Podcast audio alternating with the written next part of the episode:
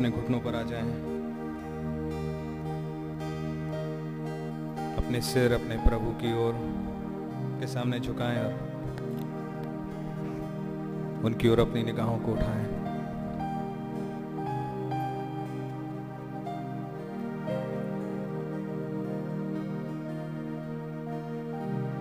प्यारे प्रभु यीशु मसीह, आपका बहुत धन्यवाद देते हैं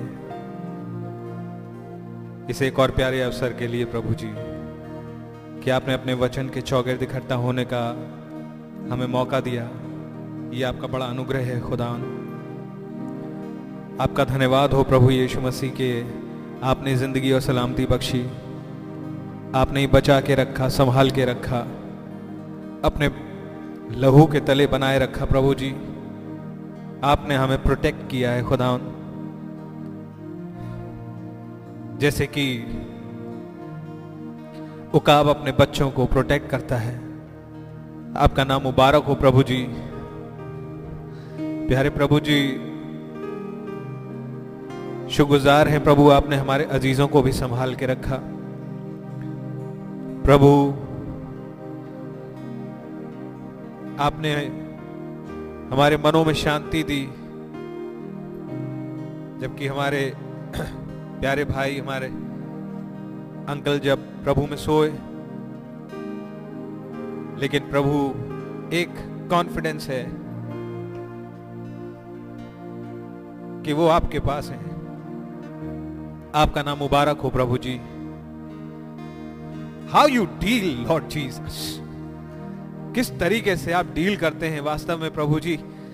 आपका नाम मुबारक हो, जिसे आपने चुन लिया वो नहीं छूट सकता है यहां पर। आपका नाम मुबारक हो, आपकी जय हो, स्तुति महिमा हो प्रभु।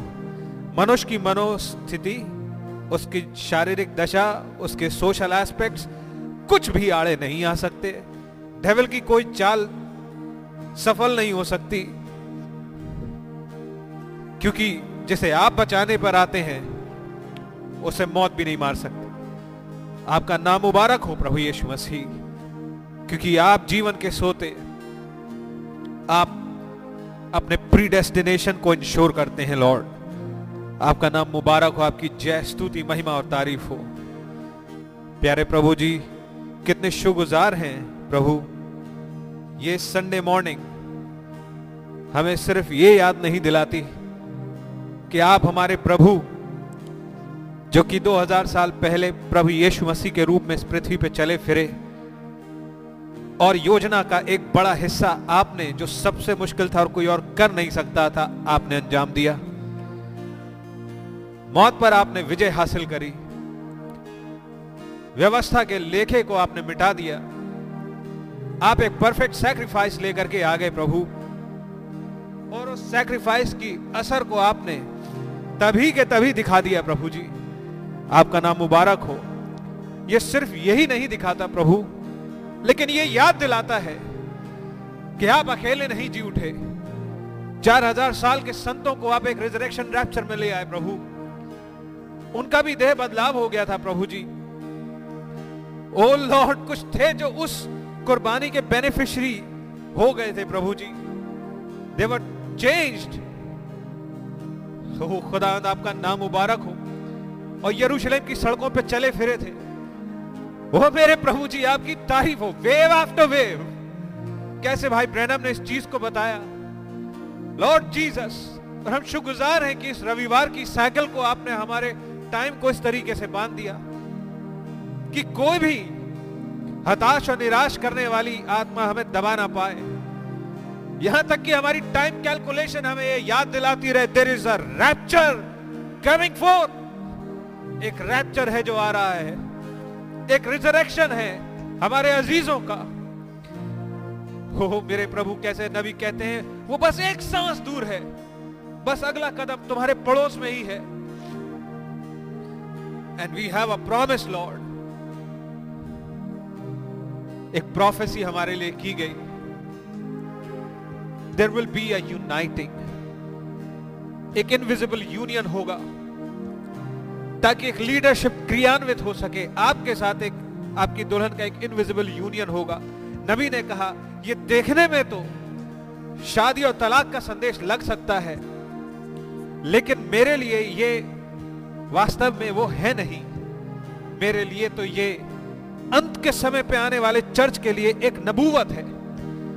ओ लॉर्ड, आपकी तारीफ हो प्रभु जी, आपका शुक्र हो खुदावंद, क्योंकि आपको यह अच्छा लगा कि अंत के युग में, सबसे बुरे युग में, सबसे ज्यादा भ्रमा भ्रामक युग में, अंधकार में जैसे युग में, आपको यह अच्छा लगा कि हमें सारे अंधकार में से निकाल लें और अपने लिए प्रभु जी हमको धो के पाक साफ शुद्ध करें और हमारे साथ एक मैरिज करें। आपके नाम की तारीफ हो प्रभु।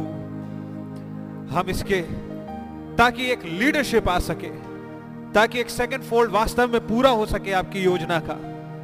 वो मसीह जो हमेशा से एक मिस्ट्री रहा, कुछ एक के अंदर से वो व्यक्त हो जाए प्रभु जी, फुलनेस में वो। मेरे प्रभु, आपका नाम मुबारक हो,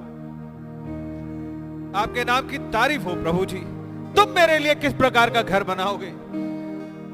महान खुदावंद हाथ के बनाए हुए घरों में नहीं रहता, नॉट मैन्स एफर्ट्स, लेकिन आपने अपने लिए एक देह तैयार की है। How we are so thankful Lord Jesus कि हम उसका हिस्सा पाए जाते हैं। हमारे किसी काम के कारण नहीं हो सका ये, सिर्फ आपका प्रेम है प्रभु, जिसके कारण हम अपना लिए गए आपके द्वारा। आपका नाम मुबारक हो, आपका अनुग्रह है और हम आपकी वर्शिप करते हैं इसके लिए कि आपने हमसे प्यार किया और हमें अपना लिया प्रभु। ओ मेरे प्रभु जी, प्लीज आज की सभाओं का टेक चार्ज लें। हमारे सोच के आयाम को हमारी सोच से निकाल करके अपनी सोच में ले चलें, और काश ऐसा हो सके कि आपकी सोच हमारे अंदर वास कर सके, घर कर सके, ताकि प्रभु जी ये काम किया जा सके, ये कमीशन पूरी की जा सके। इस सृष्टि को हमारा इंतजार है, ये पेड़ पौधे हमारी ओर देख रहे हैं प्रभु जी। हो मेरे प्रभु जी, ये बिगड़ी हुई, हाउ शुड आई से इट लॉर्ड जीसस, ये पीड़ित सृष्टि, इसके साथ दुराचार किया गया है प्रभु जी, और ये अपने रिडीमर्स को देख रही है प्रभु। हो मेरे प्रभु जी कि कब हम जागेंगे, कब हम अपनी असली अवेयरनेस में आएंगे कि हम हैं क्या। हो मेरे प्रभु, प्लीज हमारी आंखों को प्रॉपर्ली खोल दें, ताकि हम मैसेज को सुनने सुनाने वालों से थोड़ा ऊपर उठ जाए। अब खुदा, आप जीने वाले, ये मैसेज हमें एक जिंदगी जी सके प्रभु। हमारे अंदर से रुकावटें आपको दूर हो जाएं खुदा, और एक प्रॉपर समर्पण आ सके।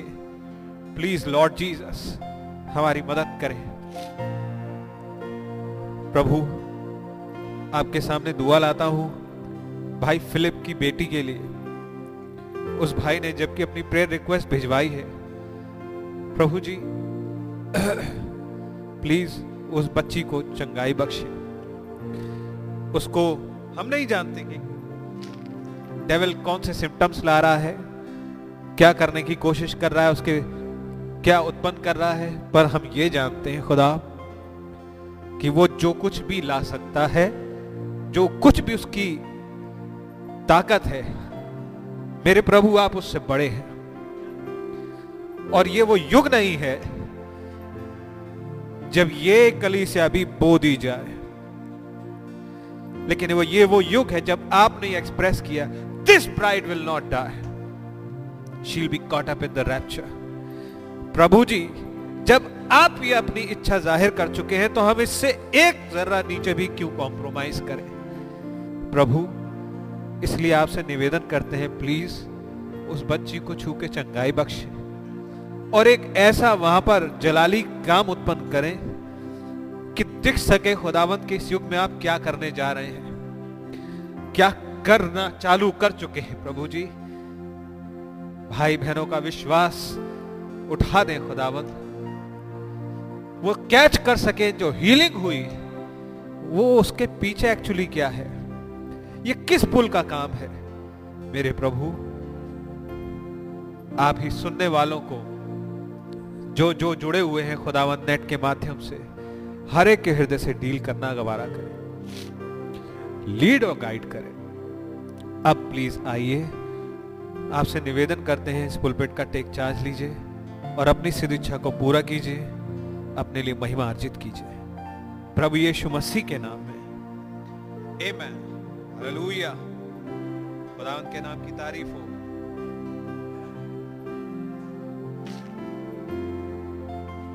आइए गीत निकालते हैं। गीत इसमें नहीं है।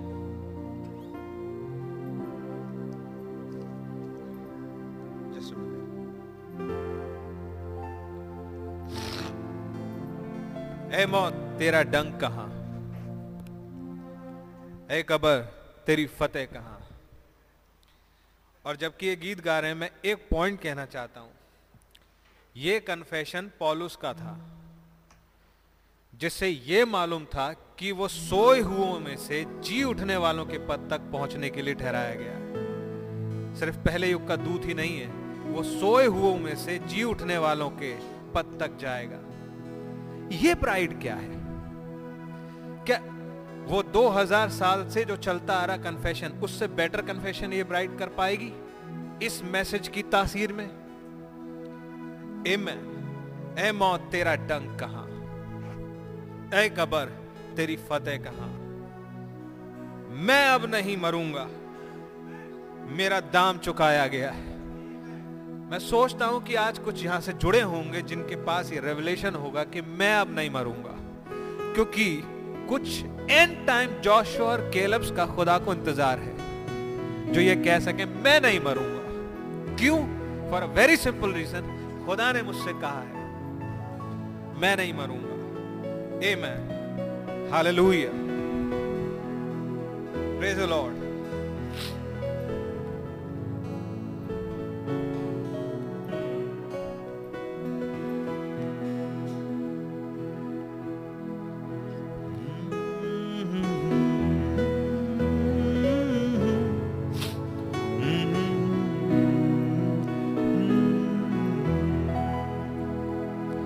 ऐ मौत तेरा डंक कहाँ, ऐ कबर तेरी फतेह कहाँ।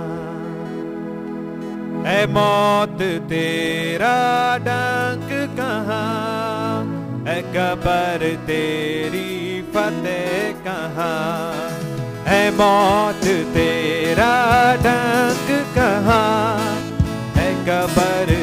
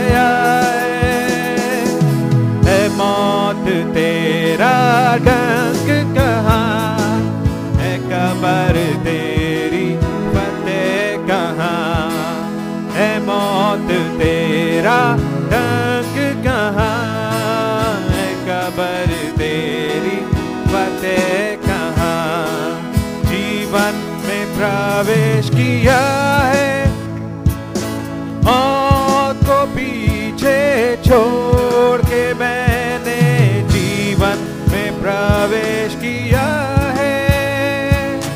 मौत को पीछे छोड़ के मैंने, मौत को पीछे छोड़ के मैंने, मौत को पीछे छोड़ के मैंने,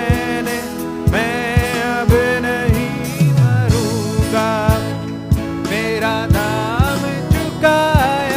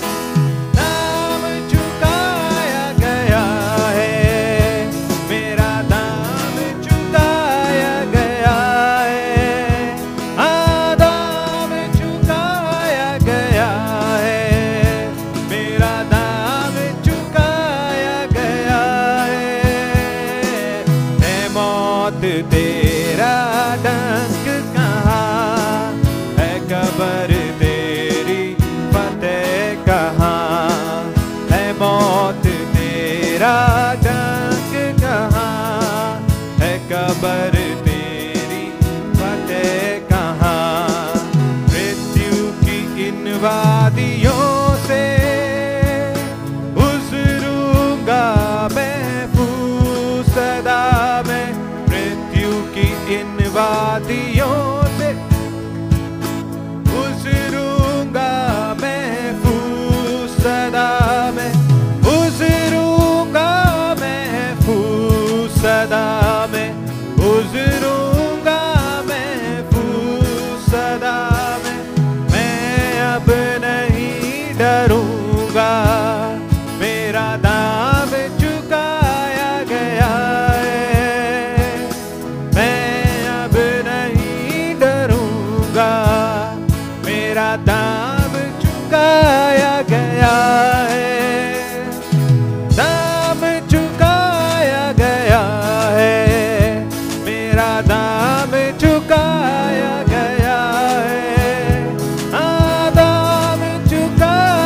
गया है, नाम चुकाया गया है, मेरा नाम चुकाया गया है, नाम चुकाया गया है, मेरा नाम चुकाया गया है। है मौत तेरा कहाँ है, कबर तेरी फतेह कहाँ है, मौत तेरा डंक कहाँ है, कबर तेरी फतेह कहाँ। साथ यीशु के विराजमान हुआ हूँ आसमानी जन्नतों में, साथ यीशु के विराजमान हुआ हूँ आसमानी जन्नतों में, आसमानी जन्नतों में, आसमानी जन्नतों में।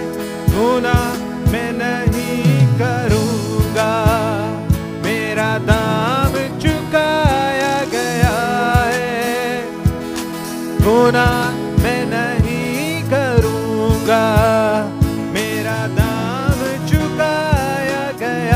है, गुनाह मैं नहीं करूँगा, मेरा दाम चुकाया गया है, दाम चुकाया गया है, मेरा दाम चुकाया गया है, दाम चुकाया गया है, मेरा दाम चुकाया गया है।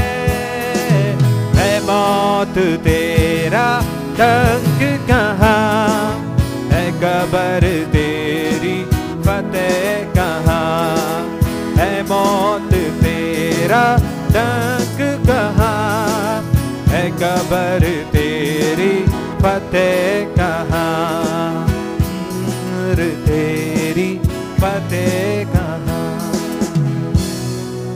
है, कबर तेरी फतेह। इमेजिन करके देखिए, हमारे अंकल अपनी उसी जवान दशा में है, यूथ के विगर में, अब शैतान छू के दिखा है। हालेलुया, ना जीते जी हरा पाया, और अब तो भूल जाओ। वन ऑफ दीज डेज वो आएंगे,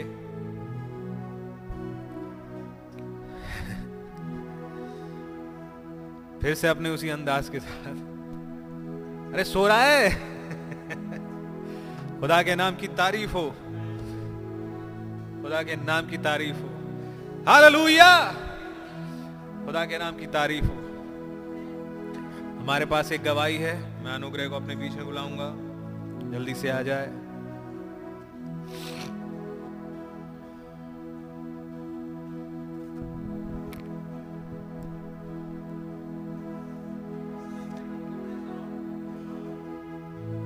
खुदावन का बहुत धन्यवाद देता हूँ, प्रभु ने मुझे पिछले साल संभाल कर रखा, एक और नया साल पूरा करने का फुर्सत दिया। बीमारी आई, चोटें लगी, लेकिन खुदावन ने मुझे हर चीज़ से बताया। खुदा का नाम मुबारक।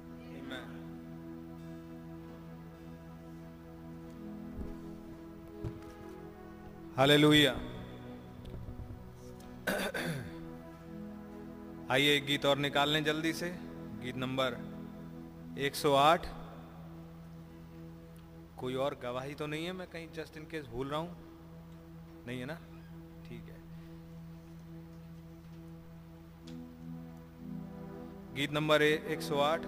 यीशु आएगा जल्दी, मैं शाद रहा, वो ले जाएगा संतानु विच आसमान।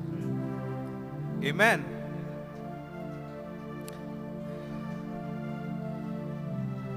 मतलब एक और आमद बची है, मैं ऐसा नहीं कह रहा हूं इस गीत के बोल बोलों से हम मतलब निकालें। हम जानते हैं प्रभु की आमद हो चुकी और प्रभु की आमद का निशान हमारे पास है। आमीन। पर यह आमद बढ़ते बढ़ते इस प्रकार से हम तक पहुंच जाएगी कि सिर्फ नॉलेज नहीं रह जाएगी। आमीन। खुदा के नाम की तारीफ हो। बस सिस्टम, मेरे और आपका समय आ गया है। Hallelujah, hallelujah.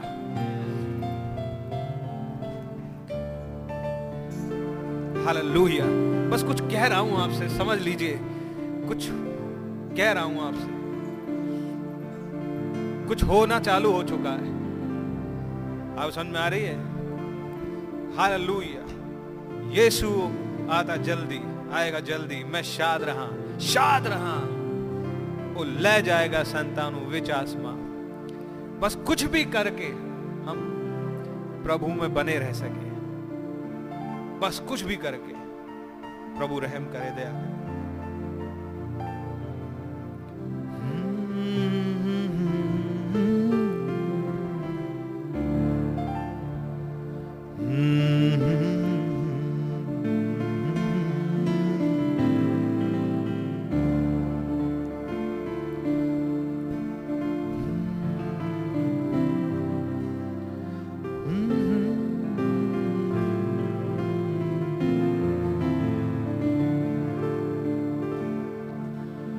यीशु आएगा जल्दी, मैं शाद रहा, यीशु आएगा जल्दी, मैं शाद रहा, ओ ले जाएगा संतानु विच आसमान, ओ यीशु ले जाएगा संतानु विच आसमान।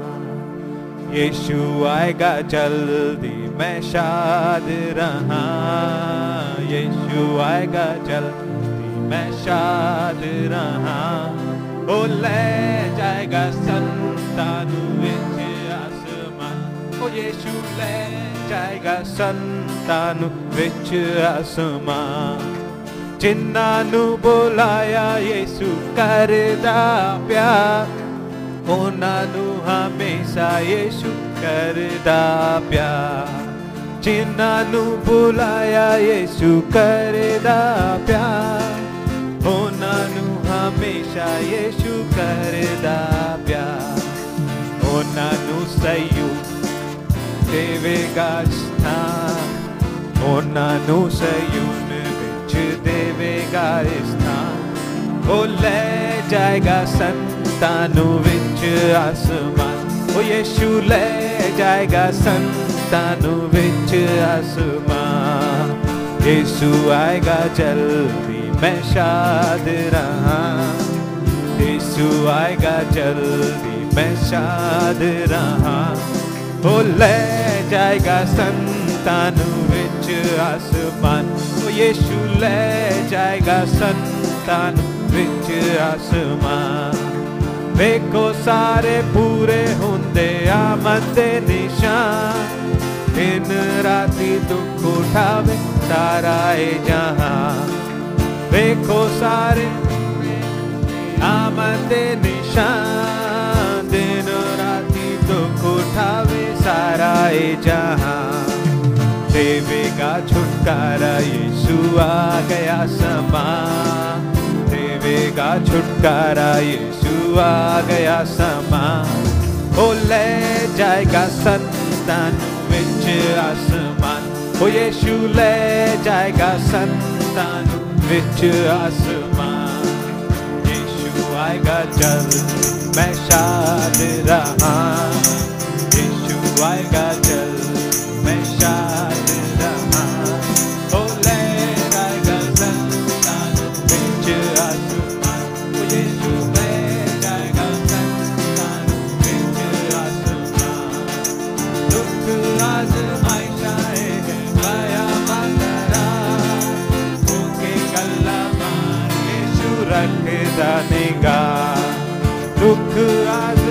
जाए है पाया बंदरा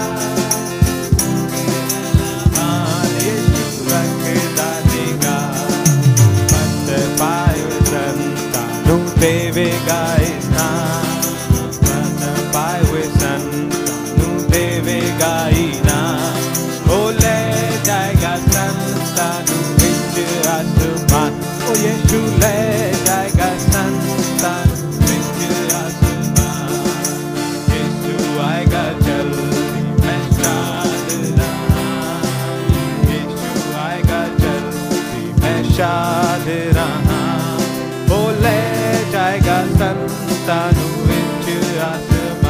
ओ यीशु ले जाएगा संता संतानु विच आसमान नरसिंगा फूका जाएगा विच आसमान उस वक्त मुकदम हो जाएंगे शादमान नरसिंगा फूका जाएगा विच आसमान उस वक्त मुकदम हो जाएंगे शादमान जिन्ना ने आखिर तक रखे आई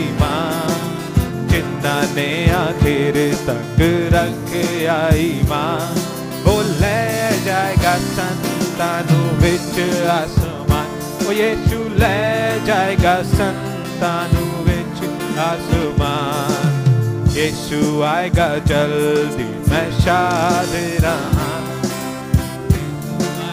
जल्दी मैं शाद रहा वो ले जाएगा संतानु संतानु विच आसमान ओ यीशु ले जाएगा संतानु विच आसमान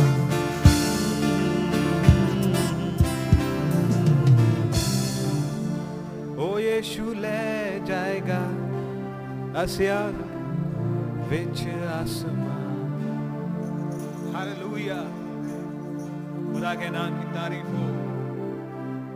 आइए हम लोग खड़े हो जाएं जल्दी से।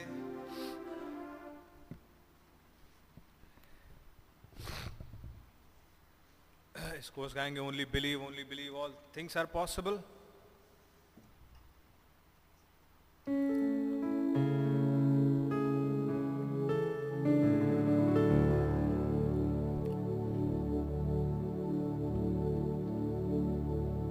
Just keep on believing.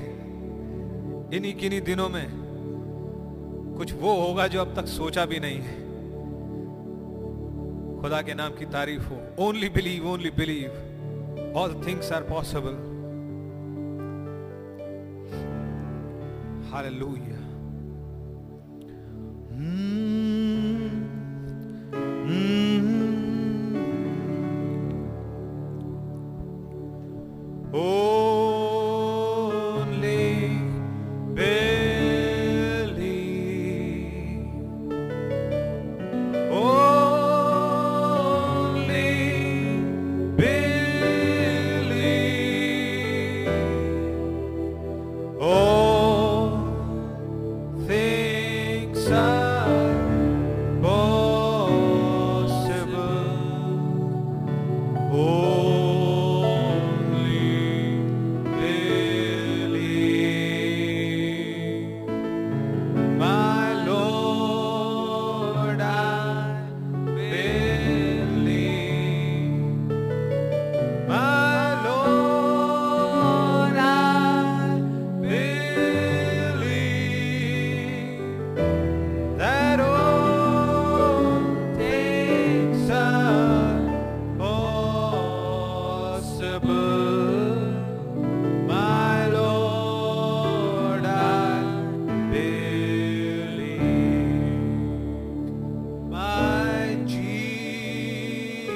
Jesus is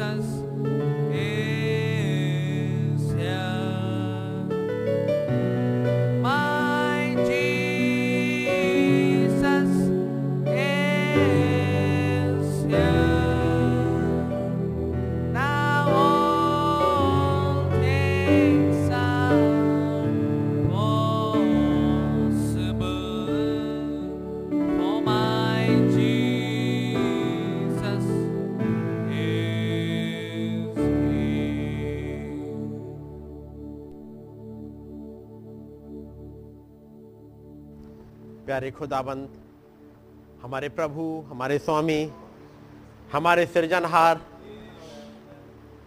हमारे उद्धारकर्ता, हमारे बचाने वाले, हमारे हीलर खुदावंद प्रभु यीशु मसीह, सुबह के समय हम आपका धन्यवाद करते हैं आपके महान अनुग्रह के लिए जिसमें होते हुए प्रभु आपने हमें सुरक्षित रखा है।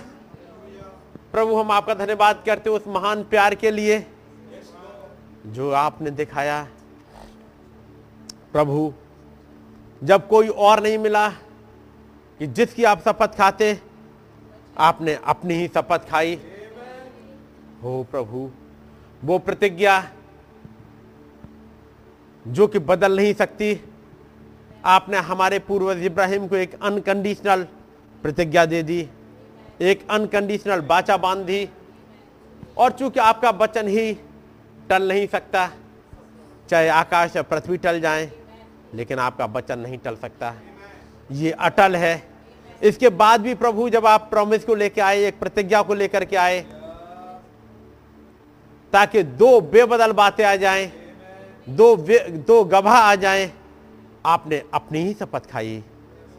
हो प्रभु, और तब ये निश्चित था कि ये होना ही है।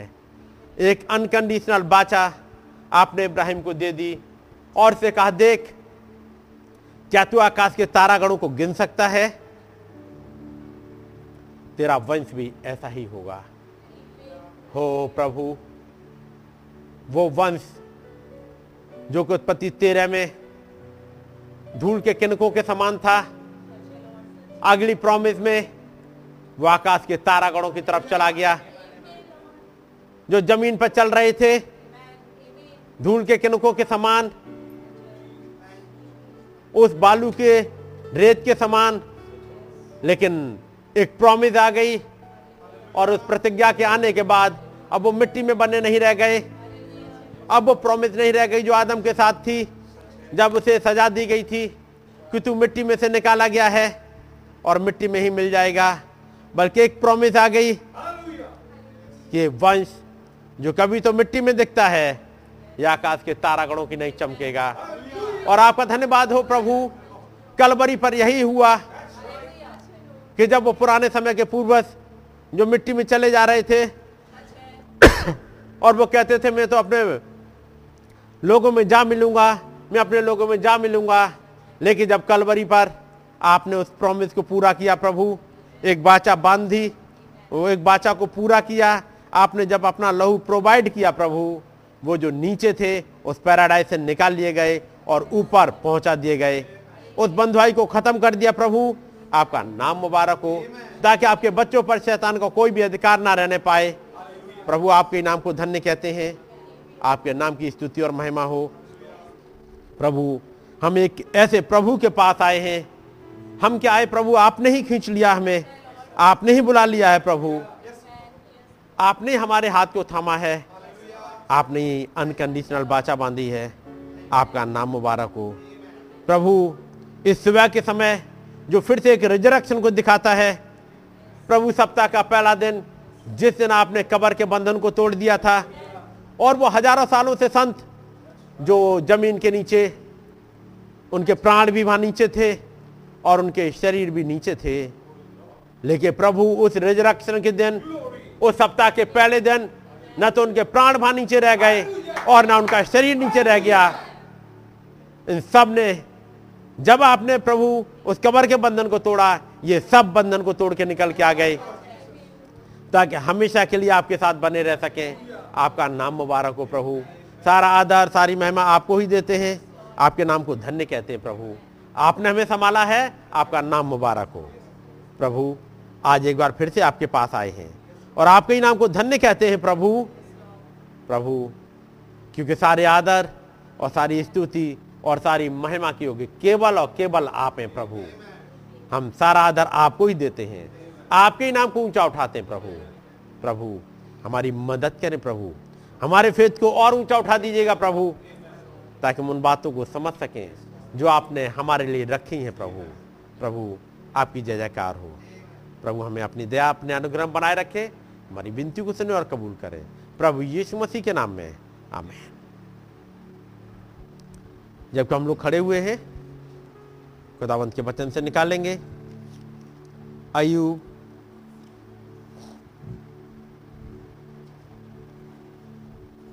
और उसका बयालीस अध्याय, अय्यूब बयालीस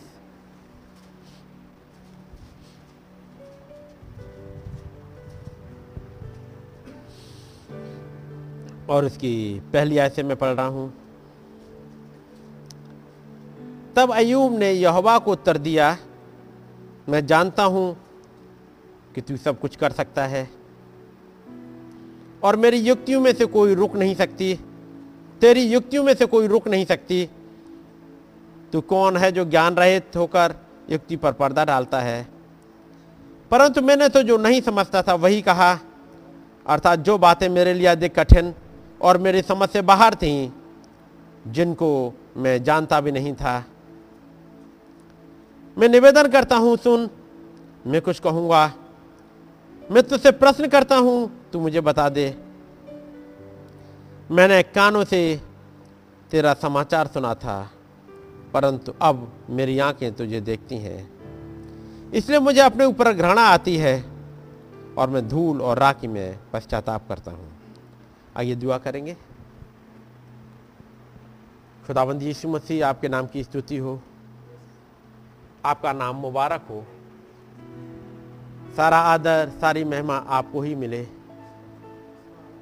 प्रभु, हमने आपके वचनों को पढ़ा है और इसी में बने रहना चाहते हैं।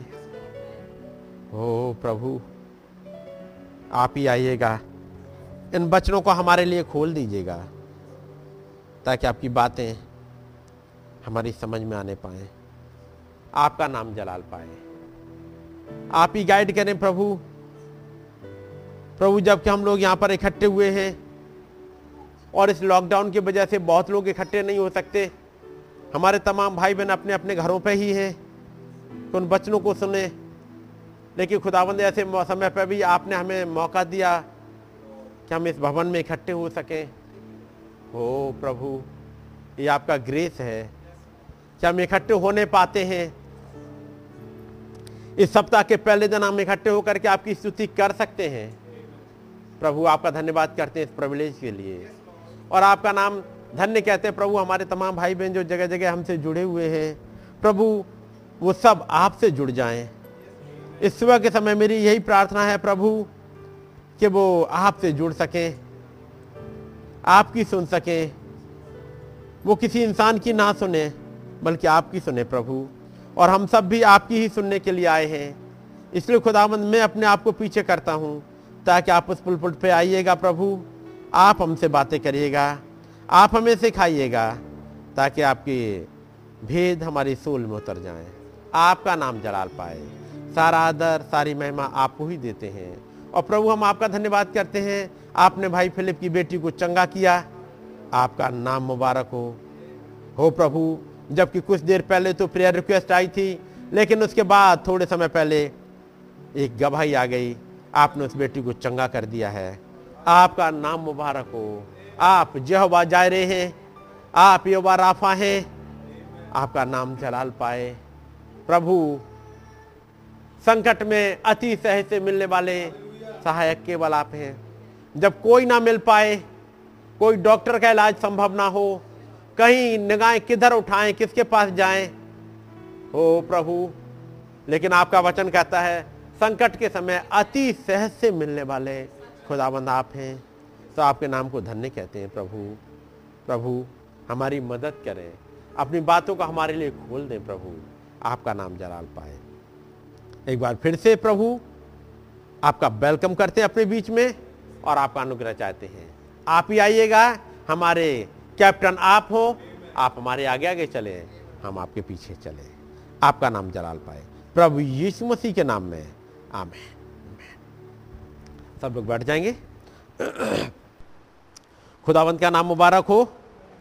खुदावंद ने बड़ी दया करी और यहाँ पर पहुँचने का फजल दिया, तो खुदावंद के नाम को महिमा मिले। जबकि मुझे लग रहा था कि आज यहाँ पर मैं नहीं हो पाऊँगा, इसलिए मैं जब फ्राइडे को जब निकला था और चूँकि खबर मिली थी साढ़े ग्यारह बजे ये पापा नहीं रहे। खुदाबंद ने सारी चीज़ों का कंट्रोल रखा कि खुदाबंद ने ही संभाला। जबकि मैं पालमपुर गया हुआ था, जैसा मैंने आपको थर्सडे को बताया, मैं पालमपुर गया हुआ था और उसे हिमाचल में, और अचानक से ऐसी खबर मिलती कि पापा नहीं रहे, मैं आ भी नहीं पाता क्योंकि ट्रेन वहाँ पर रोज़ नहीं चलती, हफ्ते में दो दिन चलती है। और मेरा रिजर्वेशन वहाँ से वेडनेसडे को था और वहाँ लोग इंतज़ार कर रहे थे जिनका बैप्टिज्म होना था। यदि अचानक बीच में से भागना होता तो सारा प्लान चौपट होता, लेकिन खुदावंद का नाम मुबारक हो कि वो सारी प्लानिंग हमारे खुदावंद करते हैं। कितनी सटीकता से करते हैं कि जबकि मुझे सत्रह तारीख को सैटरडे को जाना जाना था हिमाचल के लिए, गाड़ी मिल पाई, टाइमली पहुंच गए। और जब मैं पहुंचा, आ, जब भाई अवनीश, वो प्यारा भाई, जब मुझे लेने के लिए आया उस संडे के दिन, वो बता रहा था हिमाचल में बहुत तेज़ बारिश हो रही है, बहुत तेज़ बारिश हो रही थी। वो बारिश में ही चला आया था और मुश्किल थी कि वहाँ बैप्टिज्म कैसे होंगे। संडे को जब हम लोग कठुआ में मीटिंग कर रहे थे, उस दिन बारिश होती रही वहाँ पर, लेकिन जब मंडे को निकले हिमाचल के लिए, खुदावंद ने दया करी, मौसम बिल्कुल साफ हो गया। मंडे को जब मीटिंग रखी गई, ट्यूजडे को समय था कि बैप्टिज्म के लिए, जैसे पिछली बार बताया मैंने आपको उस गवाही में, खुदावंद ने मौसम का कंट्रोल लिया। सुबह ठीक सी धूप निकली, हम लोग पहुँच सके, सुबह एक मीटिंग अच्छे से हो सकी। और उसके बाद जब डेढ़ बजे गए, निकल गए और वहाँ पर तीन बजे के आसपास वहाँ पहुँच गए थे नदी में। खुदावंद ने रहम किया, बपतिस्मा हो गए। जब बपतिस्मा होने के बाद हम लोग वहाँ पर बैठ गए, उस बड़ी सी एक चट्टान है जो पिछली बार की फ़ोटो में आपको दिखाई थी, और नहीं देखी हो तो आ, आ, क्या अनुग्रह आ सकती है वो चट्टान, बाई चांस दिख जाए तो दिखा देना। और वो मैंने कुछ और फोटो भेजे हैं आज अभी, जो ज़रूरत होगी दिखा देना। तो वो चट्टान है वहाँ पर, एक बहुत बढ़िया सी चट्टान है। उसी नदी के बीचों बीच में लगभग मेरे विचार से जैसे इतना बड़ा कमरा है ना, इतनी बड़ी होगी वो, लगभग ये इतने वाले हिस्से पे, और या उससे बड़ी ही हो वहाँ चट्टान। और बस पानी उसके बहुत नीचे तक होता है, उस चट्टान में आकर के कूद के हम लोग बैठ जाते हैं। जिस पर आराम से बैठिएगा और वहीं बैठ के खाना खाते हैं, वहीं गाना गाते हैं, वहीं मीटिंग कर लेते हैं। और फिर जब करीब पाँच बजने लगा, पता लगा मौसम अब ख़राब होने लगेगा। फिर कहा भाई पाँच बज रहे हैं, जल्दी से निकलो क्योंकि सांझ की मीटिंग भी करनी है और मौसम ख़राब होने लगा है। घर लौट के आ गए, थोड़ी देर बाद बारिश से स्टार्ट हो गई। अगले दिन हम लोग बारिश में ही चलते रहे इधर से उधर। जब चले थे लगभग रात भर बारिश हुई है, जब बैप्टिज्म हो गया उसके बाद की बात कर रहा हूँ, जब मैं वहीं था पालमपुर में। रात भर होती रही, वो पहाड़ सामने जिन पर बर्फ़ दिखती रहती है सफ़ेद, वो ढक गए थे। लौट के आए तब तक बारिश होती रही। और भाई अवनीश जो कि पठानकोट में रुक गया था, वो बता रहा भैया अगले दो दिन तक पठानकोट में भी बारिश होती रही है, वो नहीं निकल पाया। भाई पठानकोट में रुका, भाई राजू के यहाँ पर। लेकिन आ, उन दिनों में मंडे और ट्यूसडे खुदाबंद ने मौसम का कंट्रोल लिया, इतने सटीकता से कि सब कुछ काम होने पाए। ऐसी पिछली बार जब मैंने बताया, जब मैं गया था उस मंडे के दिन, पिछली बार भी मंडे के दिन बारिश में हम उन लोग के घर पहुँचे थे। और आ, जब भाई जैसे बातचीत हुई कि भाई वो कैसे बपतिस्मा फिर हो पाएगा उस बारिश के मौसम में, तो एक बुजुर्ग हैं भाई बिसम्बर अंकल हैं, वो मेरे विचार से करीब सिक्सटी फाइव प्लस होंगे, उनकी वाइफ भी वो सिक्सटी फाइव सिक्सटी के ऊपर ही है क्योंकि उनके पोते पोतियाँ भी हैं। तो उन्होंने कहा, जब मैंने भाई जैसे बात करी, पता लगा वो बिसम्बर बिसम्बर अंकल कहते हैं कि मूसा तो उन लोगों को आ, समुद्र में से होके लेके गया था, तो फिर हमारे बपतिस्मे में क्या दिक्कत है। यानी बारिश होती रही। सवेरे ही सवेरे जबकि वो आंटी, उन्हें बुखार हो रहा था, बुखार था उन्हें, अपने स्कूटी पे बैठा के सुबह सुबह बारिश में लेके आ गए। पिछली बार की बात है। और खुदावंद ने फिर मौसम का कंट्रोल लिया, सब कुछ ठीक हो पाया, मौसम खुल गया, बपतिस्मा होने पाया।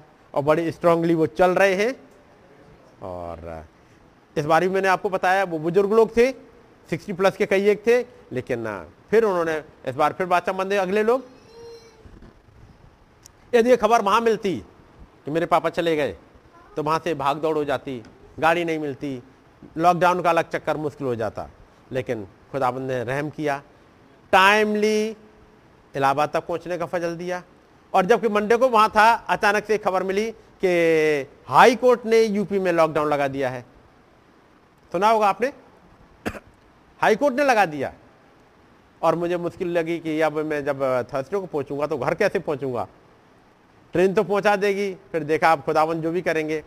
अचानक मंगल को खबर मिली कि योगी सरकार ने मानने से मना कर दिया लॉकडाउन, यानी मैं सुकून से घर पहुंच सकता था। मैं घर पहुंच गया। वाइफ की तबीयत खराब थी, खुदावन ने दया करी और उसे चंगाई बख्शी। और एक दिन मुझे मिल गया ताकि उसके लिए दवाई वगैरह का और सब चीज़ों को देख सकूँ। अचानक से फ्राइडे को ग्यारह बजे साढ़े ग्यारह बजे के आसपास बड़े भैया का फ़ोन आता है।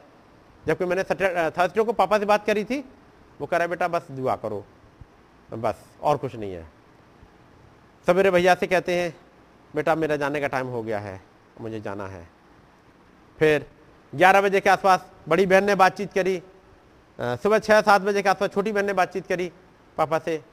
ग्यारह बजे दीदी बात कर रहे हैं कि पापा मैं आऊँगी अभी, थोड़ी बस आने वाली हूँ, थोड़ा सा मैंने डॉक्टर से बात कर लिया आपके पास आने के लिए। और ग्यारह बजे साढ़े ग्यारह के आस ग्यारह बजे के आसपास दीदी से बात हुई है, वो निकल के आने वाली थी। साढ़े ग्यारह बजे भैया कहते हैं आ जाओ, पापा चले गए। उन्होंने बस एक दवाई खाई थी, उन्होंने दर्द हो रहा था काफ़ी, दवाई दी। उसके बाद उन्होंने केला वगैरह खाया, पानी पिया। भैया से कहा मुझे पानी पिला दो, उन्हें पानी पिला दिया। उन्होंने बेटा मेरा जाने का टाइम होगा, मैं जा रहा हूँ। सो गए, चले गए। थोड़ी बाद चूँकि पापा की कोई आवाज़ नहीं आई तो भैया ने जब देखा पापा चले गए, फिर साढ़े ग्यारह बजे फ़ोन किया कि पापा चले गए हैं, आ जाओ। फिर हम मैं और अनुग्रह निकले यहाँ से एक बजे, वहाँ पहुँचे, सारा अरेंजमेंट हुआ, फ्यूनल वगैरह सब करके। मुझे वापस फिर लौटना था क्योंकि सैटरडे संडे लॉकडाउन लगना था। और आठ बजे से लॉकडाउन लग जा रहा है डेली, लेकिन खुदावंद की दया से जब हम लोग साढ़े छः बजे निकले थे वहाँ से और आठ बजे के आसपास हम लोग ऊंचाहार के आसपास थे, था कि आगे शायद रोकेंगे, लेकिन बाय ग्रेस ऑफ गॉड हम टाइमली यहाँ पहुँच गए साढ़े नौ पौने दस तक। हाँ, ये पत्थर शायद दिख रहा होगा, ये एक बड़ा सा पत्थर है शायद पतिवासिनी, हाँ दिखेगा आपको ये पत्थर है नहीं, ये बड़ा सा पत्थर है ये, जिस पर सब लोग खड़े हो जाते हैं। और देखिए ये पिछली बार का है जब ये बुजुर्ग लोग खड़े हुए। ये है बिसम्बर अंकल और ये रही उनकी वाइफ। बहुत ज़्यादा क्लियर है, आपको यहाँ नहीं दिख रहा होगा, लेकिन ये रही बिसम्बर अंकल की वाइफ। और ये है ज्ञानू आंटी जिन्होंने इस बार बपतिस्मा लिया है। ये वहाँ के लीडर हैं भाई अजय, उनकी वाइफ, उनकी बेटी और उनका बेटा फोटो खींच रहा है। और ये भाई विमल अंकल हैं, ये भाई केलब है, ये भाई अवनीश है। तो ये पत्थर दिखाना था। ये नदी में सब है, पीछे आपको दिख रहे होंगे। बस बंद कर दो भाई। तो खुदावंद ने दया करी और टाइमली हम लोग आ सके। फ्राइडे को जब वो साढ़े ग्यारह बजे का टाइम था, और तब मैं देख रहा है कि फ्राइडे ही कुछ है एक, जब पच्चीस मई, तीन साल पहले पच्चीस मई को अचानक खबर मिली हमारे पास्टर, प्यारे पास्टर प्रभु में सो गए भाई लाल। वो फ्राइडे का दिन था।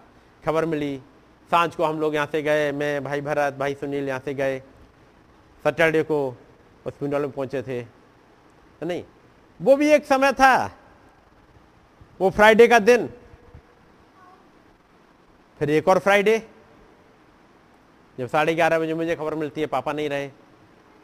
वहाँ पच्चीस मई माँ उनके भाई आशीष की बेटी का है, बेटे का, उनके बेटे का एक बर्थडे है। पच्चीस मई को पता लगा, पच्चीस मई को बेटे का बर्थडे है। खबर मिलती है दादा चले गए। यहाँ पर पच्चीस अप्रैल, तेईस अप्रैल को खबर मिली दादा चले गए। लेकिन कोई बात नहीं, एक नई पीढ़ी आगे आ गई है। वो दो हज़ार अठारह में गए। एक समय था जब सिक्सटी सेवेंटी एट के आसपास, शायद यहाँ तक मैं सोचता हूँ सेवेंटी एट का आसपास था जब उन्हें मैसेज मिला था। अठहत्तर के आसपास चालीस साल गुजरे, दो हज़ार अठारह तो चले गए। जबकि मेरे पापा ने इकसठ में क्रिश्चियन हुए थे, चूँकि वो नॉन क्रिश्चियंस में से थे। इकसठ में जब मेरे बड़े भैया पैदा हुए उस वक्त वो क्रिश्चियन बने और प्रभु को ग्रहण किया और चलते रहे। उस मैसेज के साथ में जो उन्होंने डिनोमिनेशन में सुना, चलते रहे। बीस साल गुजरे और सन इक्यासी, बयासी के आसपास, इक्यासी के आसपास की शायद बात है, जब भाई लाल आए एटा और ये मैसेज उन्हें मिला और उन्होंने मैसेज के साथ बाचा बांध ली। तब से चालीस साल गुजरे उस मैसेज में चलते चलते। दो हज़ार इक्कीस आ गई, इक्यासी, बयासी के आसपास से चालीस साल गुजरे और वो चले गए। लेकिन खुदावंद ने एक अच्छी हिम्मत दी थी। आ, आप लोगों ने देखा होगा पापा को, जो यहाँ पे बैठे हैं, देखा होगा है नहीं? और यदि फोटो है दिखा दीजिएगा पापा का, जिन्होंने एक अच्छी लड़ाई लड़ी थी। ये जो ओल्ड एज की फोटो है उनकी, अम्मा के साथ खड़े हुए हैं वहाँ पर बिजनौर में, छोटी बहन के यहाँ, है नहीं? अगला वाला भी दिखाना। वो अपने मोछ अपनी ऐठे रहते थे, नहीं आपको मिल जाएंगे। एक योद्धा की तरह चलते रहे, उन्होंने कभी कंप्रोमाइज नहीं किया। क्योंकि आप लोग जितने हो वो जानते हो, जब क्रिश्चियन बने तब बहुत ज़्यादा पोजीशन था। वहाँ लगभग गांव में डेढ़ हज़ार के करीब आर्य समाजी थे, जो ये थे या तो ये वापस कन्वर्ट हो जाएंगे और नहीं कन्वर्ट होते हैं तो उनको मार के ख़त्म कर दो, ताकि हम इस गांव में ऐसी बुराई नहीं चाहते। लेकिन पापा वहीं खड़े रहे, वहीं चलते रहे, जो कि अपने समय में अच्छे लठैत भी रहे। और खुदाबंद जो कुछ वो प्लान करते थे, खुदाबंद पहले से दिखा देते थे क्या होने जा रहा है। खुदाबंद समझा देते थे, उसके अकॉर्डिंग उनका एक रास्ता निकाल लेते थे, है नहीं? तो आवाज़ आ रही नहीं बेटा? तो खुदावंद ने दया करी, और जब वो एक ऐसी मजबूती के साथ चलते रहे, जब मैसेज का टाइम आया खुदावंद उनके पास ये मैसेज लेके आ गए। और उन्होंने तब आया डिनोमिनेशन का अपोजिशन बहुत ज़्यादा है। बच्चों की शादी कहाँ करोगे, ग्रेवयार्ड कहाँ से मिलेगा, कैसे करोगे, क्या होगा, ये तमाम थे। उन्होंने कहा कोई बात नहीं, जिस खुदावंद ने मुझे वहाँ से निकाला है वो सब कुछ करेगा। और तब देखा होगा भाई आशीष या भाई लाल भी जब मैसेज दिया करते, भाई आशीष भी कभी क्यों कहते, वो बुला की भैया, है नहीं? पापा का नाम लेते हुए बताते हैं, वो बुला की भैया ऐसे क्या करते थे, क्योंकि कुछ चीज़ें थी जो उन्होंने कंप्रोमाइज़ ना करते हुए खुदावंद के साथ थामे रहे। और खुदावंद उन्हें थामे रहा। मैं कहूँगा खुदावंद ने दया करी उनके बच्चों पर भी, कि हम लोग सब निकल के आ सके। तो खुदावंद का नाम मुबारक हो। और यहाँ पर आज किसी दुख के साथ नहीं खड़े हुए हैं, नहीं, क्योंकि हमें मालूम है, क्योंकि इस युग में जब खुदाबंद ने एक नबी भेज दिया तो उन तमाम बातों को, तमाम भेदों को खोल दिया। इसलिए यहाँ पर किसी दुख के साथ नहीं खड़े हुए हैं, बल्कि एक हिम्मत के साथ में, कि खुदाबंद ने जब उन्हें पर्दे के पार पहुँचा दिया है, वो बातें जो आंखों से नहीं दिख सकती थी, आज वो कहते होंगे इन्हें कानों से मैंने इन बातों का समाचार सुना था, लेकिन अब वो कहेंगे लेकिन अब जो आंखें हैं वो देखती हैं। ये आंखें भले ही ना देख पाई हों, लेकिन अब जो आंखें हैं वो पर्दे को उस पार देखती हैं। सो खुदावंत का नाम मुबारक हो। आज मुझे मौका मिल सका कि फिर से यहाँ अपने भवन में आ सकूं, आप लोगों के बीच में, और अपने खुदावंत के नाम को ऊंचा उठा सकें, क्योंकि उसने ही एक आयाम को खोला है, उसने कुछ ऐसी बातें खोली हैं, है नहीं? तो खुदावंत का नाम मुबारक हो। मैं कुछ वचन के हिस्सों को आपके सामने पढ़ता चलता हूँ और मैं निकालूंगा।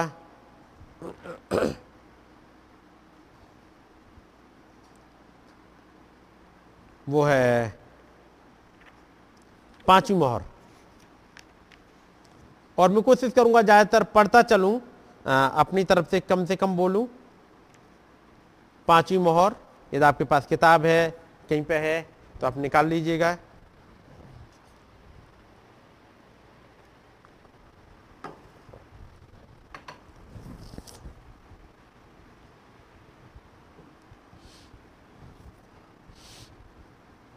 और मैं प्रेयर में से पढ़ रहा हूं। अनुग्रहकारी स्वर्गीय पिता, सर्वशक्तिमान खुदाबंद जो यीशु मसीह को मरे हुए में से जिला लाया और इन अंत के दिनों में उसे पवित्र आत्मा की सामर्थ्य हमें दे दिया। हम अनंत खुदा की इस जबरदस्त मुलाकातों के लिए आभारी हैं। और अब पिता, हम एक और घड़ी का सामना कर रहे हैं, एक ऐसी घड़ी जो बहुत से लोगों की अनंत मंजिल को बदल सकती है। नबी बता रहे हैं, प्रेयर में कह रहे हैं, जब वो महान स्वर्गीय पिता हमारे प्रभु को, खुदावंद यीशु मसीह को मरे हुए में से जिला लाए। इसको थोड़ा सा मैं लाइट को कम करूं।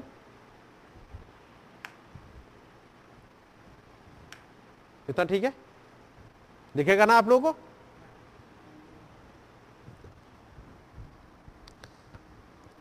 जो यीशु मसीह को मरे हुए में से फिर जिला लाया, इन अंत के दिनों में उसे पवित्र आत्मा की सामर्थ्य में हमें दे दिया। क्या करा? इन अंत के दिनों में एक सामर्थ्य के साथ उसे फिर से अवेलेबल करा दिया, क्योंकि यह बादल आ गया।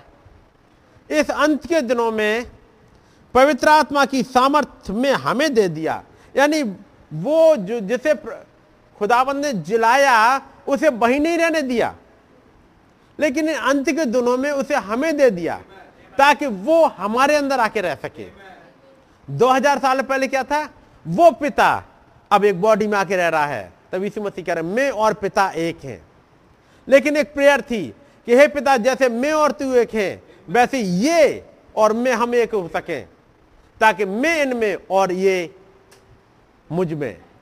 और तब दो हज़ार साल के बाद अब वो घटना घटी, जब ये महान बादल उतर के आया, वो महान किताब उतर के आई, ताकि वो प्रभु अब इन कुछ शरीरों में आके रह ले।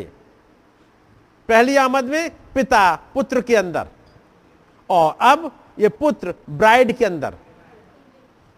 जब पिता पुत्र के अंदर आया, पुत्र को अपनी पोजीशन पता थी। वो कहते हैं, पुत्र कुछ भी नहीं कर सकता जब तक पिता को करते हुए ना देख ले। उसका मतलब पिता कुछ करता है और उसको पुत्र को दिखा रहा होता है। आपने पढ़ा होगा, पुत्र कुछ भी नहीं कर सकता जब तक पिता को करते हुए ना देख ले। उसका मतलब पुत्र पिता कुछ कर रहा होता है, और जब कर रहा होता है पुत्र को दिखा रहा होता है। नहीं, यही है। दो हज़ार साल इस समय पर अब एक काम हो रहा है, पुत्र कुछ कर रहा है, पुत्र कुछ कर रहा है और अपनी ब्राइड को दिखा रहा है, ताकि ब्राइड भी वो कर सके जो पुत्र कर रहा है। इसलिए जब प्रकाशित वाक्य की किताब आप पढ़ोगे, मान लिखा है, और यीशु मसीह ने अपने दूत को भेजा। कब? दो हज़ार साल पहले नहीं, बल्कि प्रभु के दिन में। जो प्रकाशित वाक्य की किताब जो दिखाई गई वो था प्रभु का दिन, और लिख दी गई लेकिन पहुंचा दी गई पीछे वहां दो हज़ार साल पहले, सन पंचानवे में लोगों को अवेलेबल करा दी गई, ताकि जब दो हज़ार साल के बाद एक पीढ़ी आएगी वो समझ पाए। याद रखिए, एक दिन जब ईशाया ने लिखा, एक कुआरी गर्भवती होगी, एक पुत्र जनेगी, लिख दिया, लोगों की समझ में नहीं आया, समझ में नहीं आया था। जब दाऊद ने कहा, अय पिता, अय खुदा, अय खुदा, तूने मुझे क्यों छोड़ दिया, नहीं समझ में आया। जब उसने लिखा, वो मेरे कुकर्मियों ने मुझे घेर लिया है, वो मेरे हाथ और पैर छेदते हैं, वो मेरे कपड़ों पर चिट्ठी डालते हैं, समझ में नहीं आया। लिखा हुआ है लेकिन समझ में नहीं आया, क्योंकि वो किताब खुली नहीं है, वो वचन खुला नहीं है, वो वचन प्रकट नहीं हुआ है, लिखा तो गया।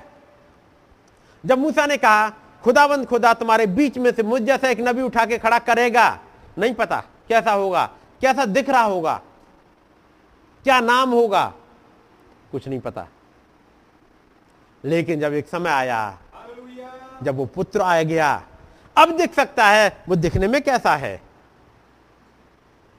उसकी लंबाई कितनी है, उसकी चौड़ाई कितनी है, वो दिखता कैसे है, कपड़े कैसे पहनता है, वो चलता कैसे है, उसकी एक चाल है, उसकी एक रीति है, वो वचन को कैसे खोलता है ये कुछ नहीं पता था, लेकिन जब दो हज़ार साल पहले वो जमीन पे आ गया, अब कुछ के लिए वो अवेलेबल है ताकि देख सके उसकी चाल कैसी है, कैसे वो रात भर दुआओं में लगा रहता है, कैसे वो प्रभु पिता को करते हुए देखता है, पिता कुछ कर रहे हैं और पुत्र देखता है और अपने बच्चों को बताता चलता है।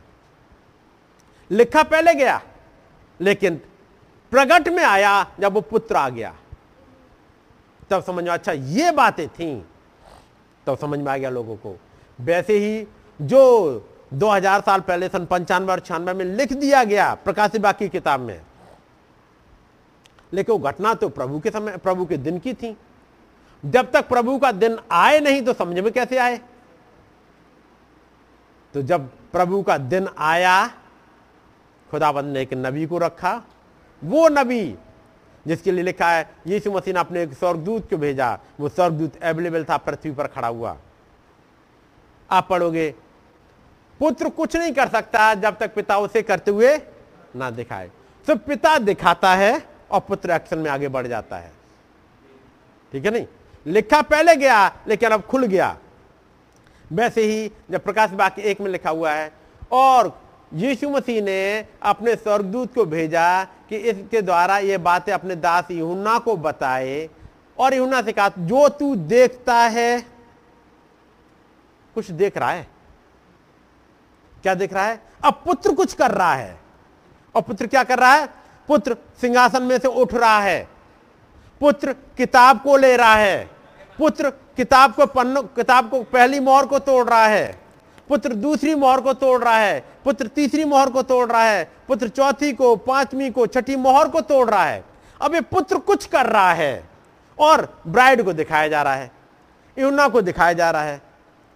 अब पहले था पिता कुछ करता था और पुत्र देख रहा था, अब पुत्र कुछ कर रहा है और वो दिखाया जा रहा है, मोहरों को खोलते हुए, प्रचार करते हुए, भेदों को खोलते हुए। अब अब कौन देख रहा है? पुत्र कर रहा है और वो ब्राइड देख रही है, ठीक है नहीं, ताकि उन कामों को वो कर सके। एक समय था जब पिता बोलता था, पिता बोलता था अदन की वाटिका में और पुत्र सुनता था, लेकिन अभी ब्राइड वहां है ही नहीं। पिता बोलता था, पिता कुछ कर रहा है, पुत्र देखता था। वो एक छोटा पुत्र, छोटा खुदा जिसका नाम आदम है, वो कर रहा है एक अदन की बारी की देखभाल, एक वाटिका की देखभाल कर रहा है, क्योंकि पिता कुछ कर रहा है, पुत्र उसके अकॉर्डिंग कर रहा है।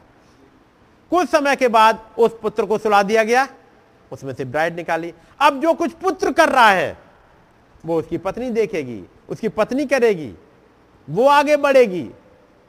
बात समझ गए? ऐसे ही पिता ने दिखाया पुत्र को, ये दो हज़ार साल पहले की बात है। अब पुत्र अपने पत्नी को दिखा रहा है। पुत्र हर एक को नहीं खाता, पुत्र पत्नी को दिखा रहा है, एक दुल्हन को नहीं बल्कि एक वाइफ को, एक ब्राइड को नहीं बल्कि एक वाइफ को दिखा रहा है उन बातों को, क्योंकि प्रकाशित वाक्य किताब उस दिन खुल रही है जब वो बलि स्वर्गदूत किताब लेके आ गया। बात समझ रहे हैं? बलि स्वर्गदूत किताब लेके आ गया और उसने प्रचार करना स्टार्ट कर दिया। जब मोहरें खुलना स्टार्ट हुई, कलीसियाई काल स्टार्ट तब होते हैं। जब कलीसियाई काल स्टार्ट होता है तब एक दूत आता है, उस कलीसियाई का दूत आता है, वो प्रचार कर रहा होता है। तो यहां पर नबी कहते हैं जो यीशु मसीह को मरे हुए में से फिर जिला लाया और इन अंत के दिनों में उसे पवित्र आत्मा की सामर्थ में हमें दे दिया, ठीक है नहीं। अब पुत्र हमें दे दिया गया और हम अनंत खुदा की इस जबरदस्त मुलाकातों के लिए आभारी हैं। और अब पिता, हम एक और घड़ी का सामना कर रहे हैं, एक ऐसी घड़ी जो बहुत से लोगों की अंतिम मंजिल को बदल सकती है। और प्रभु, हम इस हम इसके समीप पहुंचने में अपर्याप्त हैं, क्योंकि यह वचनों में लिखा है कि मेमने ने पुस्तक ले ली और मोहरों को खोला। ओ खुदा के मेमने, हम प्रार्थना करते हैं कि आप ही आगे आएं। प्रभु, हम आपको पुकारते हैं जो महान उद्धार करता है, आप ही आगे आएं और हमें अपनी छुटकारे की उस योजना को दिखाएं जो वर्षों से गुप्त रही है।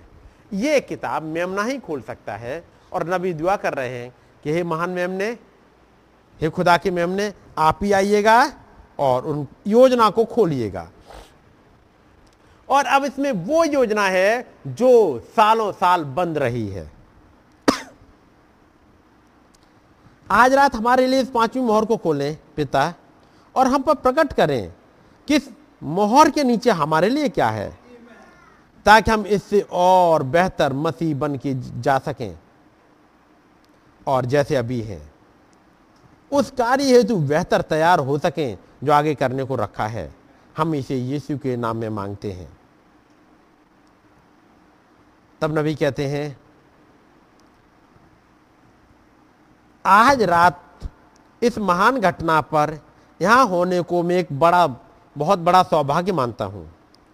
मैं ऐसा कोई स्थान नहीं जानता हूँ जहाँ मुझे इससे अधिक प्रसन्नता की अनुभूति होगी जितनी कि मुझे महाराजा के कार्य पर होती है। सबसे बड़ी खुशी की बात क्या है? ऑफिस जाना, घर के कामकाज देखना? ना, नबी कहते सबसे बड़ी खुशी की बात मेरे लिए है वो मैं अपने महाराजा के कार्य पे आ सकूं। ये सबसे बड़ा काम होता है, अपने उस महाराजा खुदाबंद यीशु मसीह जो राजाओं का राजा प्रभु का प्रभु है उसके लिए काम के लिए खड़े हो सकूं। बस ये सबसे बड़ी बात है।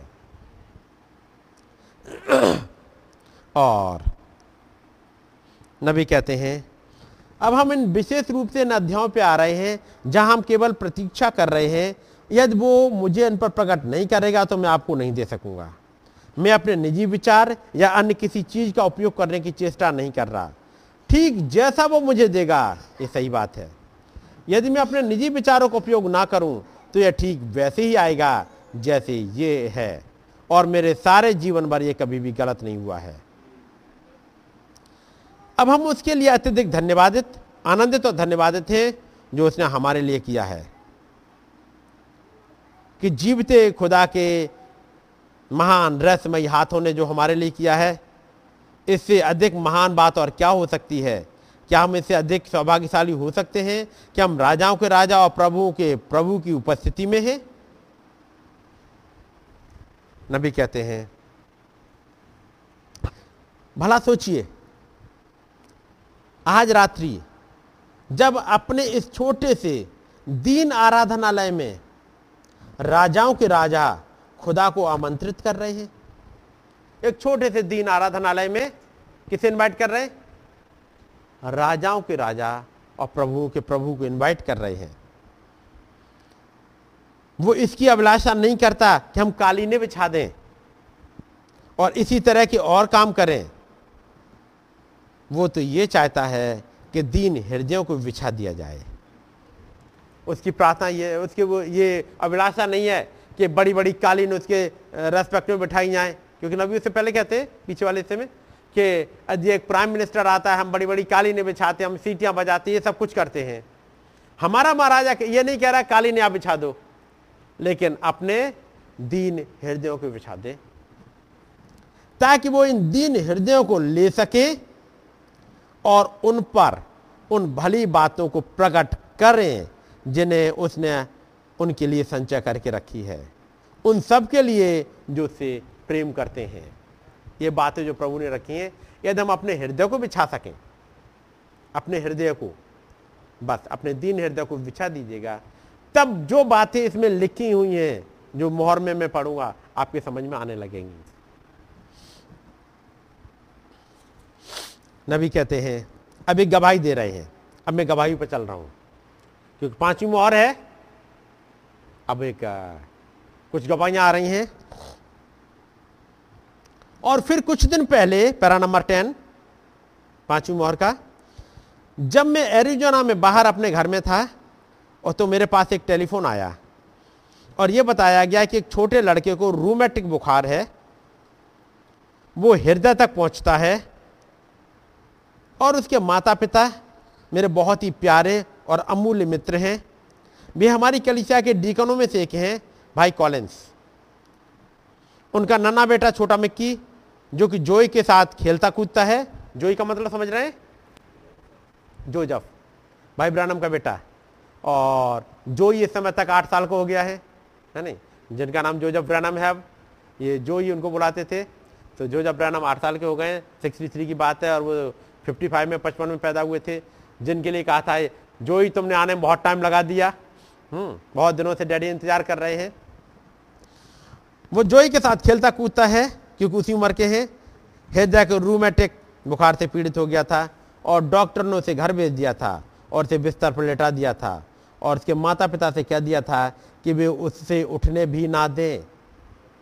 डॉक्टर ने बोला चूंकि रूमेटिक बुखार है, बच्चे को कंप्लीट बेड रेस्ट की जरूरत है, उसे उठने भी ना दें और उसका सिर भी ऊंचा ना उठने दें, पानी पीने के लिए भी सिर ना ऊपर उठे, क्योंकि रूमेटिक बुखार ये हृदय तक पहुंच जाता है और खत्म कर, बहुत ही खतरनाक बुखार है, जैसे कहते हैं जानलेवा बुखार।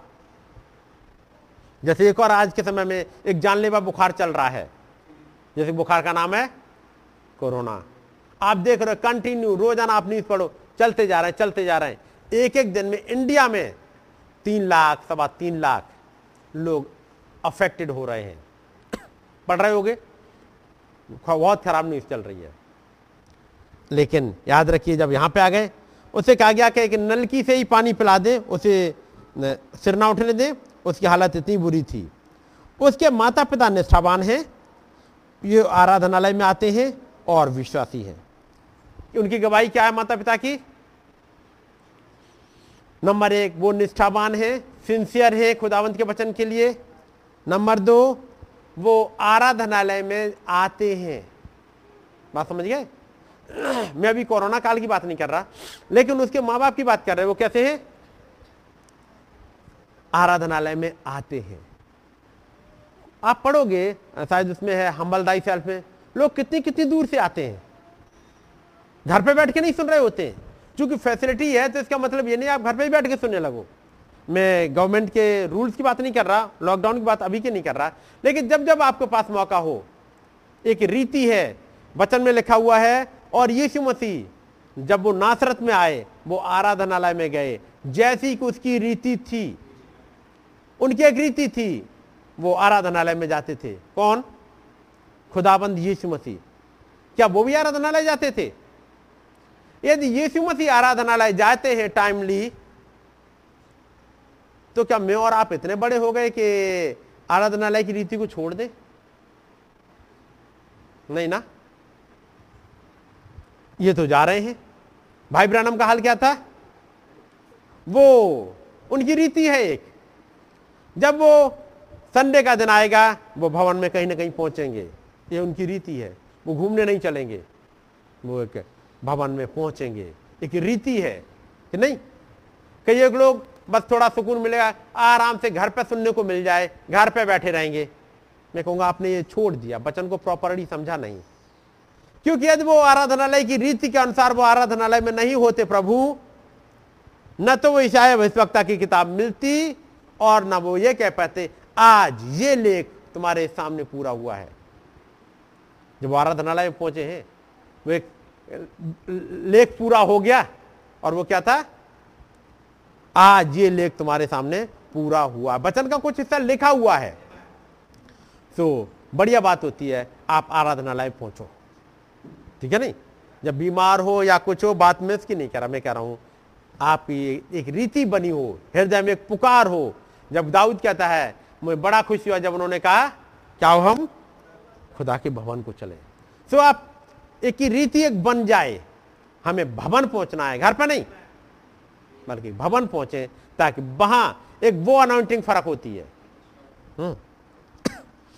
इसलिए हम लोग कोशिश करते हैं कि सांझ की मीटिंग भी, जब संडे की मीटिंग, कोशिश यही होती सांझ की मीटिंग हम भवन में बैठेंगे, क्योंकि एक वो बात जो घर पर बैठ के नहीं आ सकती, भवन में बैठ के आती है। आप जैसे ही दरवाजे से घुसोगे, एक अलग फीलिंग में चले जाओगे। जो घर की सोच है वो चली जाएगी, किचन में क्या चल रहा है वो छूट गया, बाकी कौन आ रहा है खटखटा रहा है सब छूट गया। और यदि कोई खटखटाने वाला भी होगा और आप घर पे बैठे हो, तो घंटी बजा के घर भी आएगा, आप मीटिंग भी सुन रहे हैं, अच्छा आ गए भाई बैठो जरा मीटिंग भी सुन रहे हैं, वो डिस्टर्ब करेगा ही करेगा। लेकिन जब भवन में आ गए, नो डिस्टर्बेंस, ताला दूर लग गया है वहाँ पीछे ही, अब आपको कोई डिस्टर्बेंस नहीं है। सो so, एक अच्छी रीति है। और भाई कॉलिंस बहुत ही निष्ठावान है, आराधनालय में आते हैं और विश्वासी हैं। कुछ रात पहले ऐसा नहीं था कि हम इंतजार करने की चेष्टा कर रहे थे। हमने रविवार को चंगाई सभा की घोषणा कर दी थी, लेकिन ये देखते हुए कि हमें प्रश्नों के उत्तर देने हमें चंगाई सभा को हटाना पड़ा। नबी बताते हैं हमने ये डिक्लेयर किया है कि संडे को जो चौबीस मार्च होगी उस दिन हम हीलिंग सर्विस रखेंगे, लेकिन लोगों के सवाल बहुत आ गए थे तो उन्होंने कहा फिर एक काम करते हैं, हम चंगाई सभा को हटाते ताकि लोगों के सवालों के जवाब दे सकें, तो वो हटा दिए। लेकिन उसके बाद भी आप देखोगे चंगाई भी हुई, चंगाई की सभा भी रख ली और सवालों के जवाब भी हो गए। तो चूंकि भाई कॉलिंस अपने बेटे को लाना चाह रहे थे, लेकिन वो था, था संडे के दिन की रखी गई थी, वो अचानक से हटा दी। तो भाई कॉलिंस भाई ब्रानम से कहते भैया हम ले आए कुछ रात पहले। हाँ, और एक छोटी सी बात थी जिसे मैं अपने हृदय के अंदर रखे हुए था, और बच्चे के माता पिता ये जानना चाहते थे कि अभी बच्चे को कमरे में ला सकते हैं, अब वो वहाँ तो मीटिंग नहीं होगी। तो भाई ब्रानम यहाँ रुके हुए क्या वहाँ ले आए उस कमरे में, वो वहीं पर ले आए बच्चे को, और पवित्र आत्मा ने उसे चंगा घोषित कर दिया। और चूंकि माता पिता उसके प्रति आदरपूर्ण होने के कारण वो उस छोटे बच्चे को घर ले गए और उन्होंने स्कूल भेज दिया। नबी ने कहा, यानी खुदावंत की आत्मा ने बता दिया कि बच्चा चंगा हो गया है। माँ बाप ने उस वाली बात को याद रखा, डॉक्टरों की बात को नहीं, बल्कि उस पवित्र आत्मा ने जो कहा, कुछ कहा, बच्चा चंगा हो गया, और उन्होंने बच्चे को स्कूल भेज दिया। जब डॉक्टरों को इस बात का पता चला तो इस बात से वो प्रसन्न नहीं हुआ।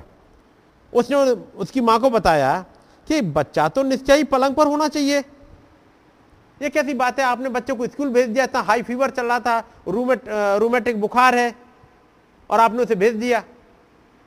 डॉक्टर गुस्सा था थोड़ा सा, तो उन्होंने उस पूरी घटना बताई कि हम इसके बच्चे को ले गए भाई ब्रानम के पास दुआ कराने के लिए, और माँ पवित्र आत्मा कमरे में आया, पवित्र आत्मा ने बच्चे को चंगा घोषित कर दिया।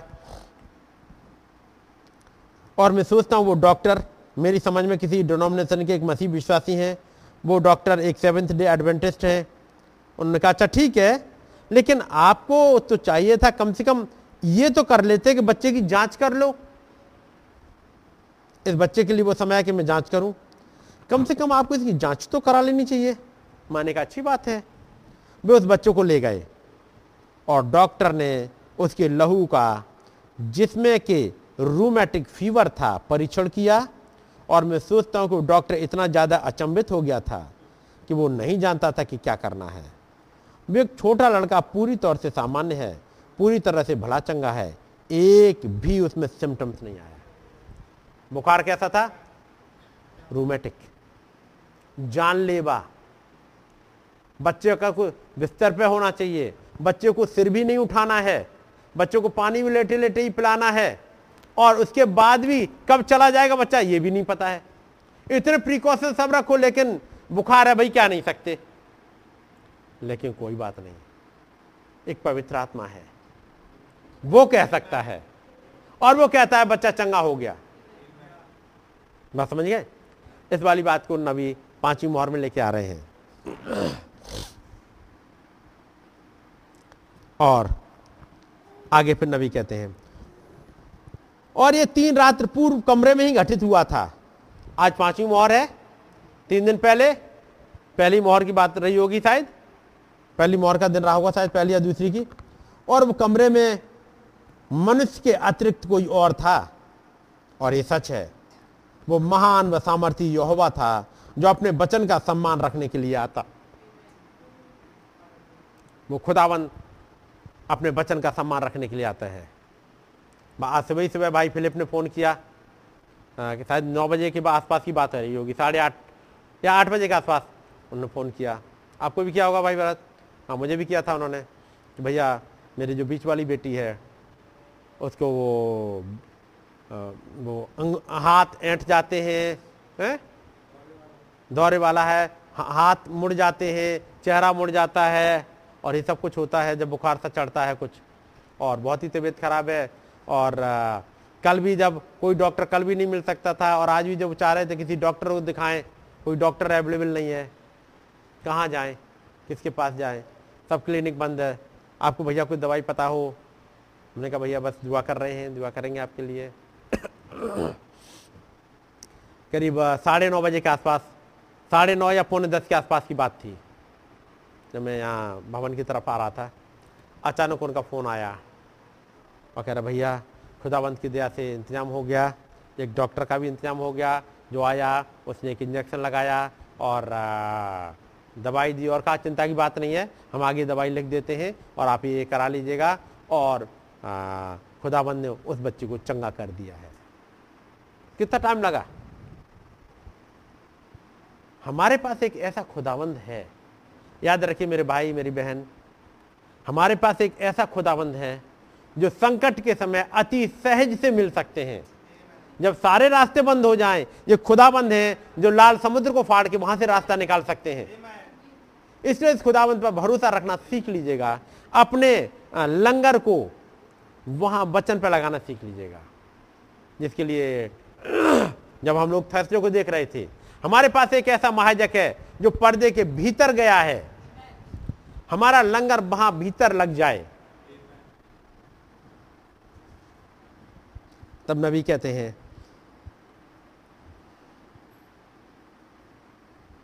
कल रात को मैंने हमने एक छोटी लड़की की गवाही बताई थी, मुझे उसका नाम मिल गया है, अब वो बिली के पास ही है, यहीं कहीं पर। उस लड़की के माता पिता और वो नन्ही लड़की ब्लड कैंसर की अंतिम अवस्था में थी। छोटी बच्ची, बीमारी क्या है? ब्लड कैंसर, उसकी लास्ट स्टेज। स्थिति इतनी बिगड़ गई थी कि वो उसे और अधिक मुंह के द्वारा और अधिक खिला पिला नहीं सकते थे, उसकी नसों के द्वारा उसमें खून चढ़ाया जाता था। वो बहुत ही प्यारी सी छोटी बच्ची थी, वो बच्ची अपनी उम्र के लिहाज से बहुत छोटी थी और आप उस बच्ची की वेशभूषा से बता सकते थे कि उसके माता पिता भी बहुत ही गरीब थे, वे अत्यधिक गरीब थे। लेकिन अत्यधिक आदर सहित भक्ति से भरे हुए थे, समझ गए? माता पिता बहुत गरीब थे, उनके माता पिता बहुत गरीब थे, वे अत्यधिक गरीब थे। एक तो अत्यधिक गरीब थे लेकिन अत्यधिक आदर सहित भक्ति से भरे हुए थे। ये चाहिए एक भाई कॉलिंस, बहन कॉलिंस, एक आदर शक्ति आदर सहित भक्ति से भरे हुए थे। एक रेवरेंस में खुदावंत के पास आ रहे थे, ड्रामा करने के लिए नहीं, एक उम्मीद के साथ में।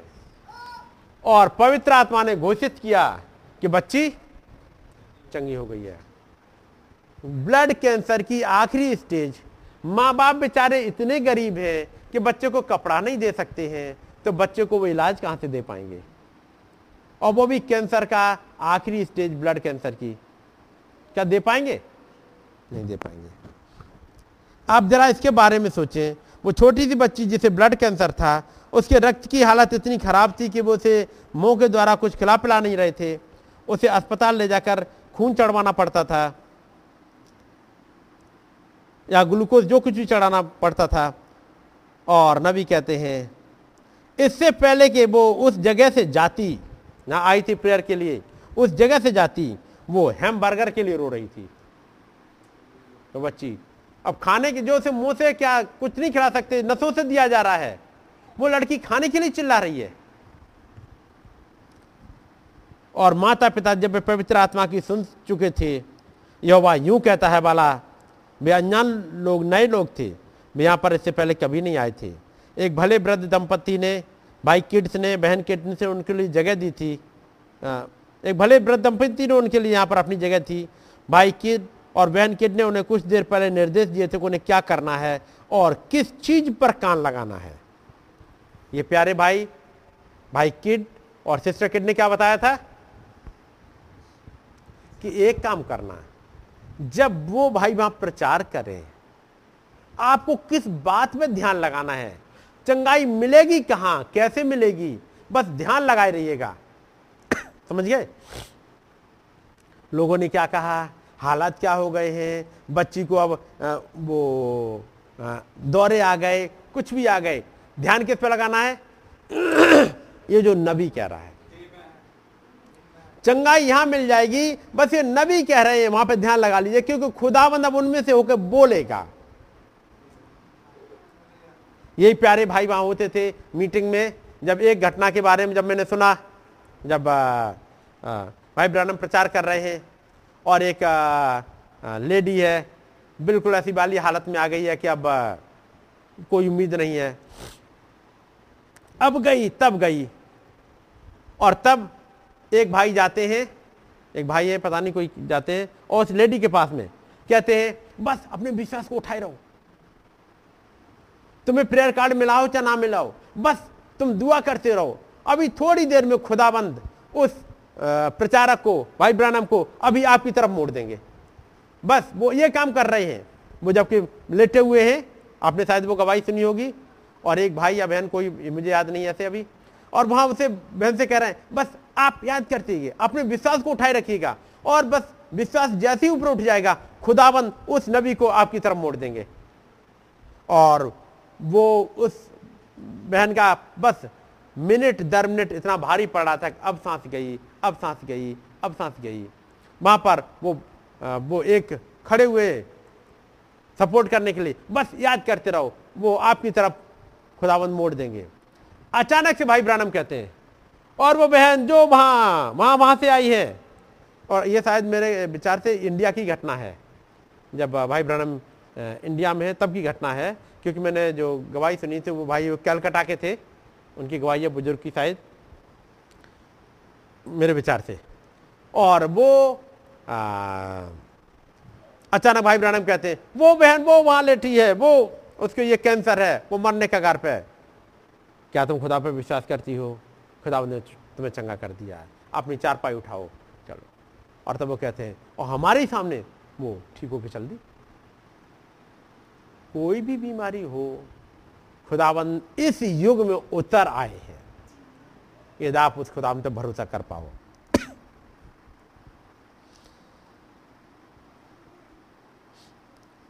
भाई और बहन किड ने उन्हें कुछ देर पहले निर्देश दिए क्या क्या करना है, किस चीज पर कान लगाना है, और उस बालिका ने, उस बच्ची ने यहाँ से अपने घर जाने के रास्ते में अपना भोजन खाया, और उसके दो या तीन दिन बाद वो अपने विद्यालय में थी, और जब उसे डॉक्टर के पास ले जाया गया तो बहुत ही आश्चर्यचकित था। उसने कहा, बच्ची में रक्त कैंसर का एक अंश मात्र भी नहीं पाया जाता है, समझे? अब यह पल भर में हुआ था, ठीक निशाने पर, पल भर में एक ठीक निशाने पर जाकर के वो फेथ का पत्थर जाके लग गया, और वो गोलियत जो कि ब्लड कैंसर की तरह इस बच्ची पे कब्जा कर रखा था, एक निशाना, एक पत्थर ठीक निशाने पर। नबी कहते हैं ये पल भर में हुआ था, ठीक निशाने पर, कि सर्वशक्तिमान खुदा की सामर्थ ने उस रक्त की धार को ठीक उसी प्रकार से लेकर चालू कर दिया था, और उसमें जिंदगी का स्पंदन चालू कर दिया था। चूंकि आपकी रक्तधारा आपका जीवन है, ये मरणहार वाला, और नई कोशिकाओं को सृष्टि करना और पुरानी कोशिकाओं को सफाया कर देना, ये क्या था? ये सर्वशक्तिमान खुदा का सृष्टि करने का काम है। वो रक्तधारा को ले जो कैंसर से दूषित थी, और जब तक वो छोटी बच्ची पीली पड़ गई और सूजी नहीं गई थी, और मात्र कुछ ही लम्हों में उसे बिल्कुल नई रक्तधारा बना दी थी। खुदावंत का नाम मुबारक हो। खुदावंत कहते हैं, मैं विश्वास करता हूँ, मैं इसे उसके नाम में कहने नहीं जा रहा, मैं अपने विश्वास के प्रकाशन में कह रहा हूँ कि जिस दिन सबीनो कैनियन में क्या घटित हुआ था, याद रखिए उस सबीनो कैनियन में कुछ घटा था। सबीनो कैनियन में क्या क्या घटा था, क्या क्या हुआ था सबीनो कैनियन में? सबीनो कैनियन में वो तलवार आ गई थी, सबीनो कैनियन में भी वो सात दूत आए थे, है नहीं? सबीनो कैनियन में कुछ घटा है, कुछ और भी घटा है सबीनो कैनियन में। ये केवल इतनी घटनाएं नहीं है, सबीनो कैनियन में बहुत कुछ घटा है। नबी कहते हैं, मैं विश्वास करता हूँ कि वो घड़ी आ रही है जब शरीर के वे अंग जो खो गए हैं सृष्टिकर्ता की महिमामय सामर्थ्य के द्वारा वापस बहाल हो जाएंगे। मैं विश्वास करता हूं कि आज वो एक खुदा एक गिलहरी को बनाकर प्रकट कर सकता है।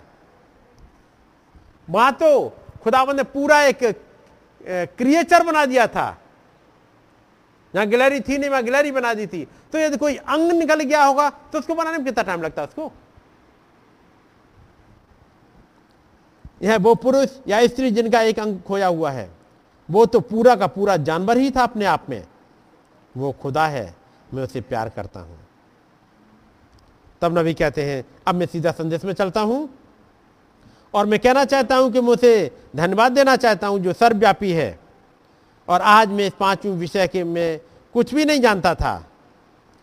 जब इस प्रातः में प्रार्थना में था तो दिन निकलने से लगभग एक घंटा पहले ही वो मेरे पास वो ठीक उसी रहस्यमय तरीके से आया। ये फ्राइडे का दिन था जब पांचवीं वार प्रचार कर रहे हैं। फ्राइडे के दिन अब एक घटना घट रही है। वो कह रहे सुबह ही सुबह एक आ गया, मैं नहीं जानता था लेकिन अब कुछ खुल जाएगा। वो दिन निकलने से लगभग एक घंटा पहले ही मेरे पास वो ठीक उसी रहस्यमय तरीके से आया और जो अब तक नहीं देखा था वो अब दिखने लगा। नहीं भाई ब्रैनम को तो पर्दे को उस पार पहुंचाया ताकि दिखा के वापस लौट आए, लेकिन कुछ को फ्राइडे के दिन पर्दे को उस पार पहुंचाया ताकि हमेशा के लिए वहीं पर रखें। भाई ब्रैनम कहते हैं क्या मुझे वापस अपनी उसी देह में जाना पड़ेगा? वो नहीं जाना चाह रहे हैं, लेकिन मैं कहूंगा दो हज़ार अठारह जब वो पच्चीस मई आई और जब एक जन को फिर से जो इसी वचन पर विश्वास रख रहा था खुदावंद उसे पर्दे को उस पार दिखाएंगे, कहेंगे देख के जब उनको मिल लिए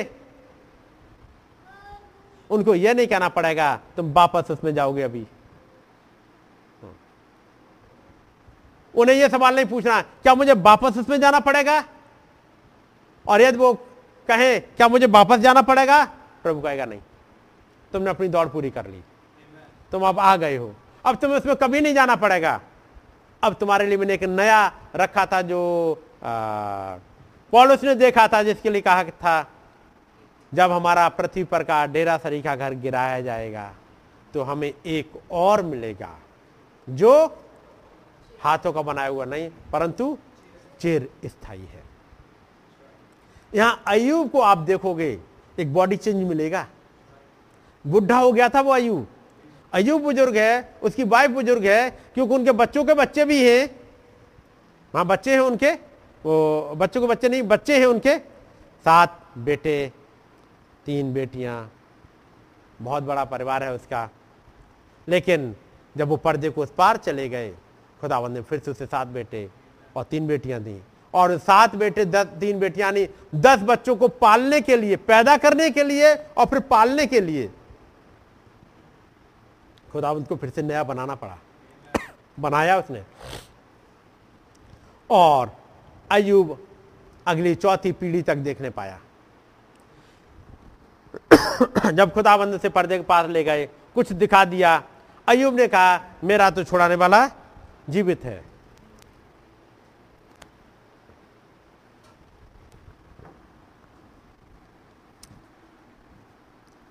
अब यहां पर नबी कहते हैं एक घंटा पहले ही मेरे पास वो ठीक उसी रहस्यमयी तरीके से आया, दिन निकालने से एक घंटा पहले। और फिर तब तो बताते हैं कैसे वो सुबह के समय वो दूत आया है। तैंतीस आयत में आते हैं। अब आइए हम फिर से अपनी तलवारों को वचन को बाहर निकाल लें, अपनी तलवारों को बाहर निकाल लें। पैरा नंबर बत्तीस पे तैंतीस पे।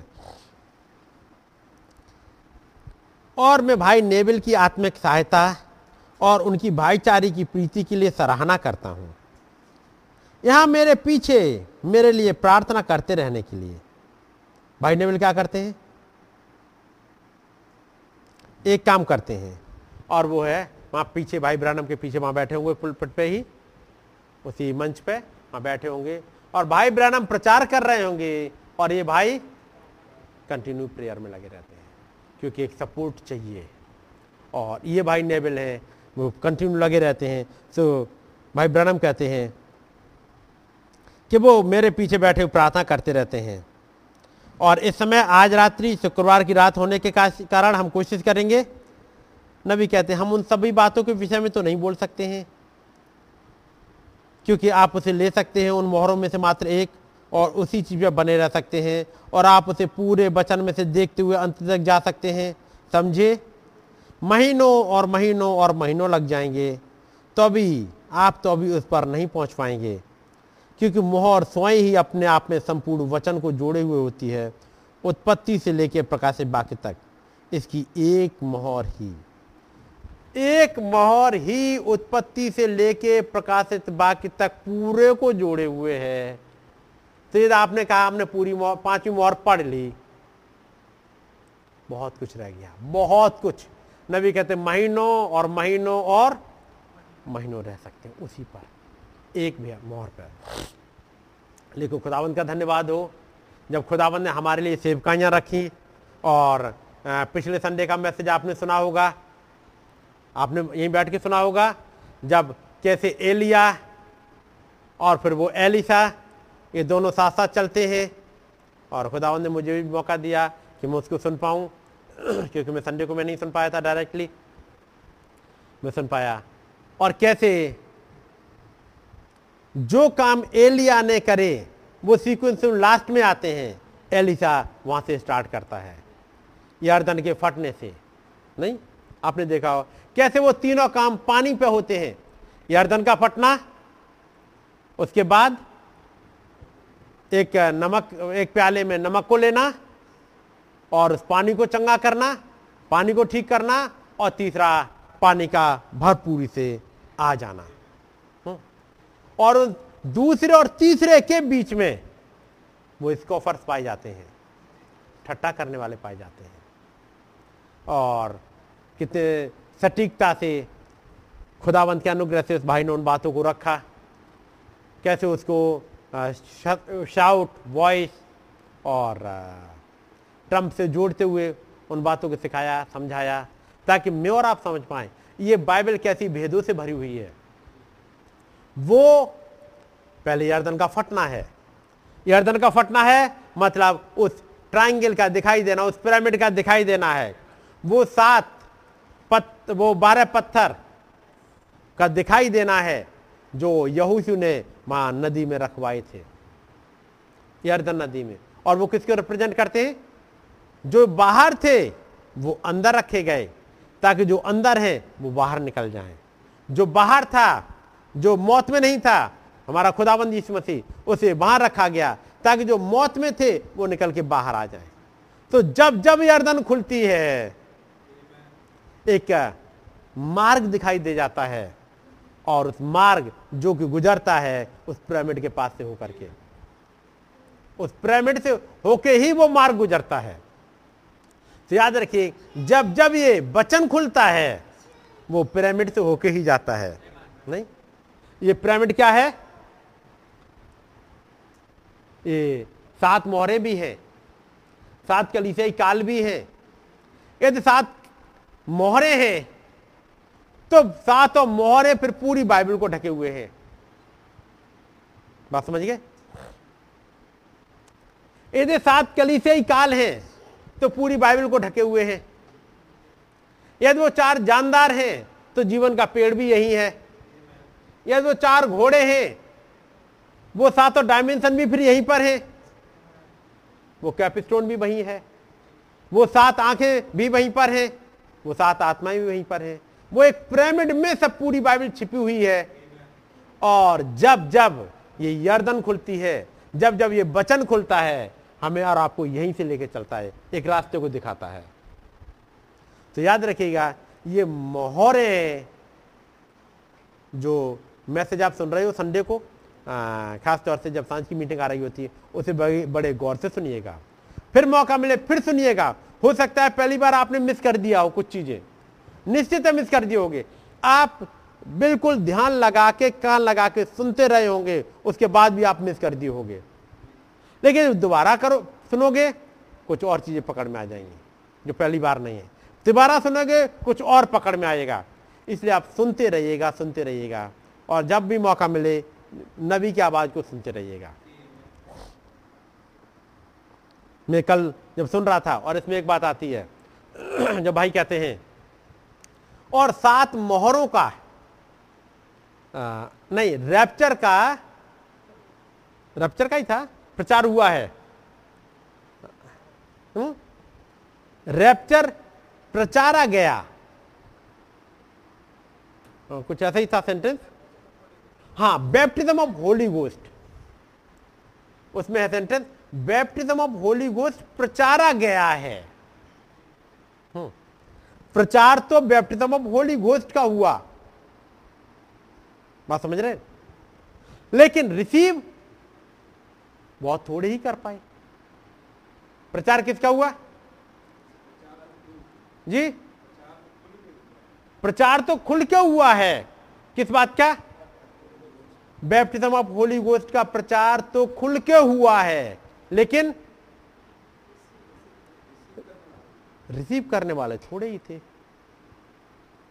ये बैप्टिज्म ऑफ होली गोस्ट का प्रचार हुआ कैसे, मैं बात रख रहा था, जब मैं सुन रहा था मैंने रोका थोड़ा सा, तब बच्चों के साथ बैठा समझाया, ये बैप्टिज्म ऑफ होली गोस्ट का प्रचार हुआ कैसे, और क्या कह रहे हैं, ये बैप्टिज्म ऑफ होली गोस्ट का प्रचार हुआ है, लेकिन हम तो वचन का प्रचार सुनते हैं, बैप्टिज्म ऑफ होली गोस्ट का प्रचार नहीं सुन रहे, काय का सुन रहे हैं? वचन का। मैं पूछूंगा ये होली गोस्ट पाया कहां जा रहा है? उन वचन में। तो प्रचार तो वचन का होता है, लेकिन यदि इस वचन को रिसीव कर पाए, एक्चुअली ये बैप्टिज्म ऑफ होली गोस्ट का ही प्रचार होता है, ये मोहर का प्रचार होता है, और ये मोहर लग जाती है, निशान ऊपर लग जाता है। अब कैसे लगता है तब मैं समझा रहा था बच्चों को, मैंने कहा होता क्या है, जब वो प्रचार किया जा रहा है, प्रचार हो रहा है बैप्टिज्म ऑफ होली गोस्ट का, ठीक है नहीं, ये बैप्टिज्म ऑफ होली गोस्ट एक टोकन है, बैप्टिज्म ऑफ होली गोस्ट एक सील है जो जिंदगी में लगती है। अब जैसे भाई ने एक दिन प्रचार किया, प्रचारा, एक बिलीवर घटने में भी, घर में भी वो बरमूडे पहन के नहीं घूम रहा होता, एक बिलीवर केवल लेडी नहीं, चाहे लड़का हो चाहे लड़की हो, एक बिलीवर घर में भी बरमूडे पहन के नहीं घूम रहा होता। अब अगला कहेगा हमें बाइबल से दिखाओ ऐसा, भाई ब्रैनम ने कहां प्रचार किया है? मैं कहूंगा भाई ब्रैनम ने बहनों के लिए प्रचार किया था कि नहीं किया है, कि बरमूडे पहने ना घूमे, और यदि वो ऐसे बरमूडे पहने हुए घूम रही होती बाहर, और जब लोगों की नजर पड़ती है एक व्यभिचार में चले गए, और तब बताया कि मेथोडिस्ट लेडी है, उसके बारे में बताते वो बहुत प्यारी थी, वो कभी भी अपने पति के लिए ए, वो बेवफा नहीं रही, लेकिन वो बरमूडे पहने घूमती है और उसका पति अलाव करता है, न्याय के दिन उस पर एक केस आएगा, ये न्याय के दिन ये जिस बहन पे आएगा, भाइयों का क्या हाल है, बात समझ रहे? तो जैसे ही प्रचार हुआ एक मोहर का, मैं कहूंगा पवित्र आत्मा के बपतिस्मे का, कुछ के ये बात सोल में चली गई, उन्होंने कहा ठीक है नहीं पहनेंगे। हमारा प्यारा भाई जोशुआ उनको नए बिल्कुल लेके आया था, नहीं पता था, नया खरीद के लाया था दिल्ली से, हमारे पास भी रखे थे, हम भी खरीदे थे, भाई जोशुआ लेके ही आया था नया। जैसे ही उसने वो मैसेज सुना, वो जो नया वो था बरमूडा, उसका पोछा बन गया, खत्म, नहीं पहनेंगे। यदि बचन ने कहा है तो ये यहां नहीं रहेगा, रीजनिंग के लिए नहीं रहेगा, ये सोल में उतरेगा, और वो सोल में उतर गया। एक मोहर लग गई, ये वचन ग्रहण हो गया, चला गया सूल में। कईयों के लिए यहां रह गया, पता नहीं ऐसा है भी कि नहीं है, देखते हैं, देखा जाएगा, मैं वचन में पढ़ लूंगा तब देखूंगा। प्रचार हुआ पवित्र आत्मा के बपतिस्मे का, कई एक ने अनॉइंटिंग ग्रहण करी यानी यहां पर, और रीजन करते ही रह गए। लेकिन जिनके सोल में गया उन्होंने मोहर लगवा ली, हम इस वचन के साथ चलेंगे। बहने मेकअप ना करें, पता नहीं भाई ब्रदर हमने बोला है कि नहीं बोला है, जब मैं देख लूंगा देख लूंगी तब मैं मान लूंगा मान लूंगी। तो मैं कहूंगा ये भाई जो खड़ा हुआ प्रचार कर रहा है फिर काय को सुन रहे हो, उसको बंद कर दो भाई। जब आपको नहीं सुनना और इतनी ज्यादा समझ दी है आपको कि सारे भेद समझ लो। नबी तो कहते हैं मैं मोहरों पर इतना भाई रुक ही नहीं पाऊंगा क्योंकि महीनों महीनों महीनों लग जाएंगे उन्हें साथ प्रचार करना, उन सात दिन में ही। तो फिर कौन होगा जो महीनों महीनों महीनों लगाएगा? कोई तो होगा जो उन मोहरों पर रुकेगा और महीनों महीनों महीनों लगाएगा। और तब खुदावंद ने हमारे लिए एक सेवकाई रखी जिसने महीनों लगाए हैं, है नहीं? पौलुस ने तो लिख दिया अब समय नहीं रहा, एक आयत लिख दी वो एक चैप्टर चैप्टर इलेवन। अब वहां जेल में कितना लिखे, अब समय नहीं रहा कि मैं औरों का जिक्र करूं। दूसरे शब्दों में जैसे पौलुस चलते चलते जैसे होता है उसमें एक रेले रेस में कि मैं चलते चलते चलते चलते भाई इतना तो दौड़ लिया, अब मेरे पास टाइम नहीं रहा भाई, ये कोई मसाल पकड़ो और आगे बढ़ो। तब अगला आता है मसाल पकड़ता है और वो दौड़ना स्टार्ट करता है, और जैसे ही अगला वाला दौड़ना स्टार्ट करता है वो एक नई ताजगी में होता है। ये दौड़ते दौड़ते एक जगह पहुंचा भाई अब मेरे पास समय नहीं रहा, मेरा टाइम हो चुका जाने का, अब मैं जा रहा हूं। कोई रिले रेस पकड़, इसे पकड़ लो और आगे गंत वो क्या कहेंगे इसे पॉइंट तक आ, जी फिनिश लाइन तक पहुंचा दे। पौलुस ने उतना करा क्योंकि जेल में है, उसे मौका ही नहीं दिया जा रहा कि प्रचार करे। और जो उसने प्रचार किया कितना लिखेंगे भाई? मैं कहूंगा एक प्रचारक कंटिन्यू प्रचार करता जाए और दूसरा कंटिन्यू लिखता जाए तब भी नहीं लिख पाएगा। तो फिर जरूरी यह है कि जब वो प्रचारक बंद हो तब वो रिकॉर्ड की हुई चीजें लिखी जाएं। इसलिए पौलुस ने प्रचार किया, वो लिखा ही नहीं गया ज्यादा। पौलुस ने प्रचार तो किया लेकिन पौलुस का कोई हो आके उस रिले को पकड़ ले, और तब वो सातवां खड़ा हुआ, उसने पकड़ा और कहा जो पौलुस ने प्रचार किया मैं वही प्रचार करता हूं। वो कैसे आप कर रहे हो? क्योंकि मुझे मालूम है पौलुस ने प्रचार क्या किया है, वहीं से उठाया। खुदावंद ने एक विंडिकेटेड मिनिस्ट्री रखी। अब वो कहेगा क्या मुझे मालूम है नबी ने क्या प्रचार किया, खुदावंद ने मुझे दिखा दिया। और तब वो कहते हैं मैं प्रॉफिट नहीं हूं लेकिन एक प्रोफेसी की आत्मा में हो करके कह रहा हूं। जब वो घोड़ों ने रंग बदलना स्टार्ट किया, आप मोहरों में तो पढ़ोगे घोड़े, सफेद घोड़ा, लाल घोड़ा, काला घोड़ा, और आगे बस इतना पढ़ के फ्री। देखो खुदावंद का नाम मुबारक हो, एक ऐसी सेवकाई रखी। जब उस भाई ने संडे को शिष्य को रखा और कहा पिछला साल दो हज़ार बीस एक सफेद घोड़ा था, एक वो कीड़ा था, दो हज़ार इक्कीस इसने अपना रंग बदला है, इसने म्यूटेट किया है, इसने रूप बदला, और ये दूसरे वाले में चल रहा है जहां और बहुत ज्यादा को मारा है इसने।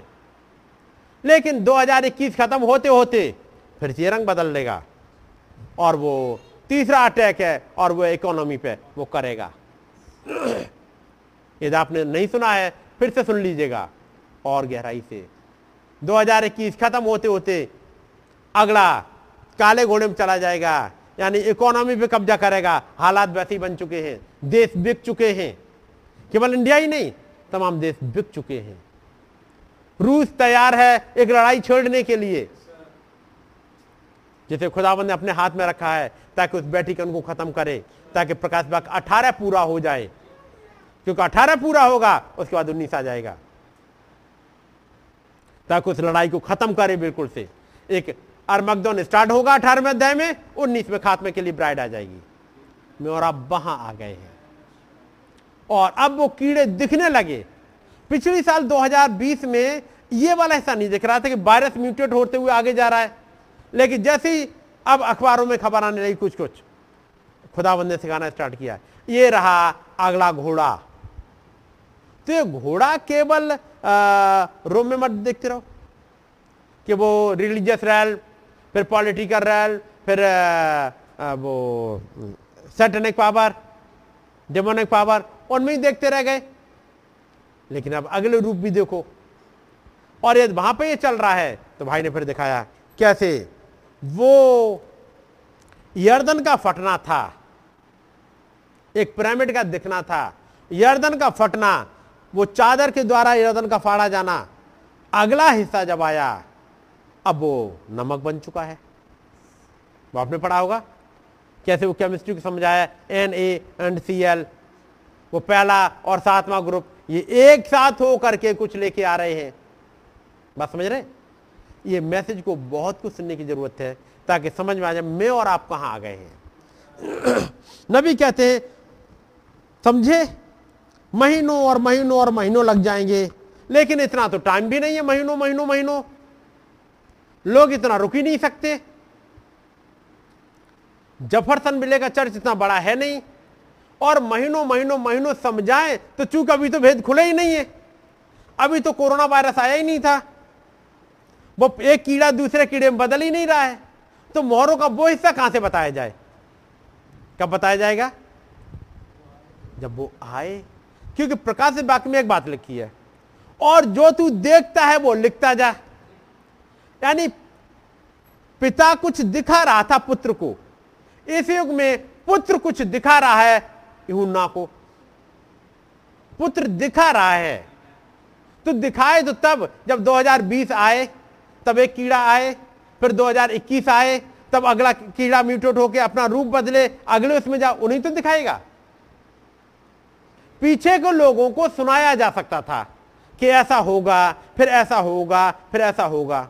तो दो हज़ार सन उन्नीस सौ तिरसठ में जो लोग थे वो सुन रहे थे, कुछ देख रहे थे, कुछ कुछ हिस्सा देख रहे थे, और बाकी के लिए तो सुन रहे थे मोहरों को। लेकिन मैं और आप केवल सुन नहीं रहे हैं, मैं और आप देख रहे हैं। जो मैं कहूंगा अय्यूब वाले हिस्से पे, मैंने कानों से तेरा समाचार सुना था मोहरों के बारे में, लेकिन सन दो हज़ार बीस और दो हज़ार इक्कीस में अब मेरी आंखें उन घटनाओं को देखती हैं। मैंने कानों से सुना था, मोहरों से सुन लिया था, नबी को प्रचार करते हुए सुन लिया था, लेकिन अब एक समय आया जब कोई आके दिखाए, और जब वो दिखाना स्टार्ट किया अब कुछ दिखना स्टार्ट हो गया। बात समझ गए? तो ये आयतें केवल वहीं तक सीमित नहीं है, क्योंकि नबी जब प्रचार कर रहे हैं उन्नीस सौ पैंसठ में उन्हें दिख गया था। क्या दिखा था? जो कानों से मैंने तेरा समाचार सुना था परंतु मेरी आंखें अब तुझे देखती। क्या क्या देखा? उन्नीस सौ तिरसठ में मोहरें खुल चुकी है नहीं? उन्होंने प्रचार किया Christ is the mystery of God revealed.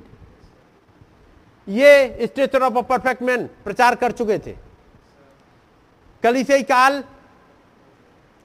खुल चुके, कलीसियाई कालों का प्रचार कर चुके हैं। लेकिन कलीसियाई कालों में छिपा और क्या है वो कहां खुलेगा? वो मोहरों के अंदर है। इसलिए वो कलीसियाई कालों की किताब जबकि प्रचार किया सन साठ में, तीन साल में वो किताब नहीं आई, किताब रुकी।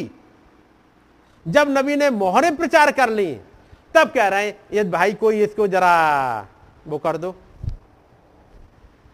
क्योंकि एक कोई एक भाई है या पता नहीं बहन है, किसी ने उन कलीसियाई कालों के मैसेज को टाइप कर दिया और भाई ब्रानम को दे दिया। भाई ब्रानम ने कहा अच्छा ठीक है, तब वो लेके आते हैं और तब भाई लीवेल तैयार होते हैं। हूँ भाई लीवेल ही है जो तैयार होते हैं ताकि वो उन किताब को लेके आए, और मोहरें खुल चुकी हैं। उन्नीस सौ तिरसठ में वो तलवार आ गई, कलीसियाई काल कलीसिया कालों का प्रचार करने से पहले।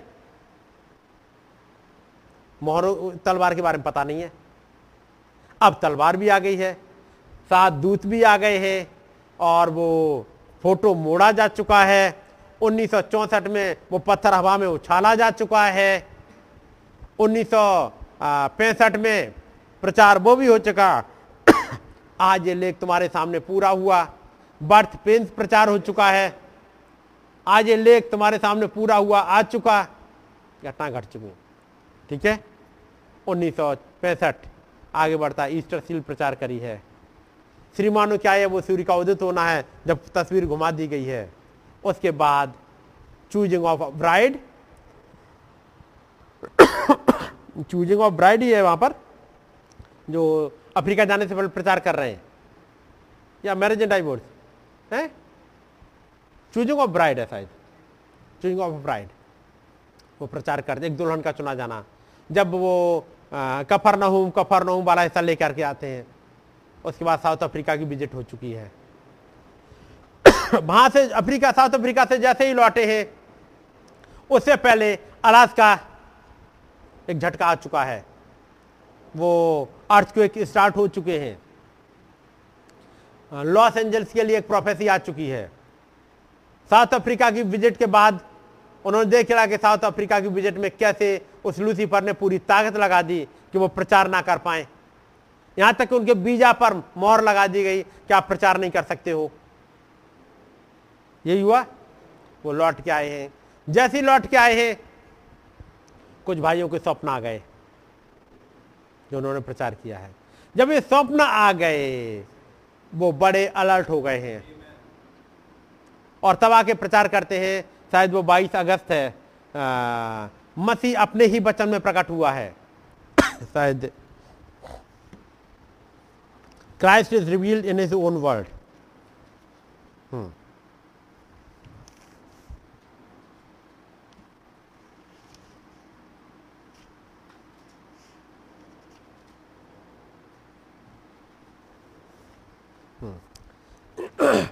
Christ is revealed in his own word. बाईस अगस्त है, क्योंकि वो स्वप्न कुछ भाइयों के आ चुके और तब वो कह रहे हैं कुछ हो रहा है। सुनिएगा, मैं इसमें से पढ़ रहा हूं आपके लिए।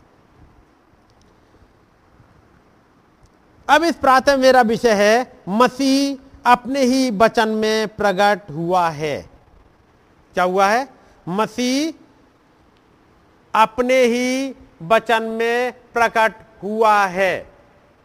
यदि मसीह अपने वचन में प्रकट हुआ है तो छिपा हुआ कहां था? अपने ही वचन में। याद रखिएगा, यह मसीह अपने वचन में ही छिपा हुआ है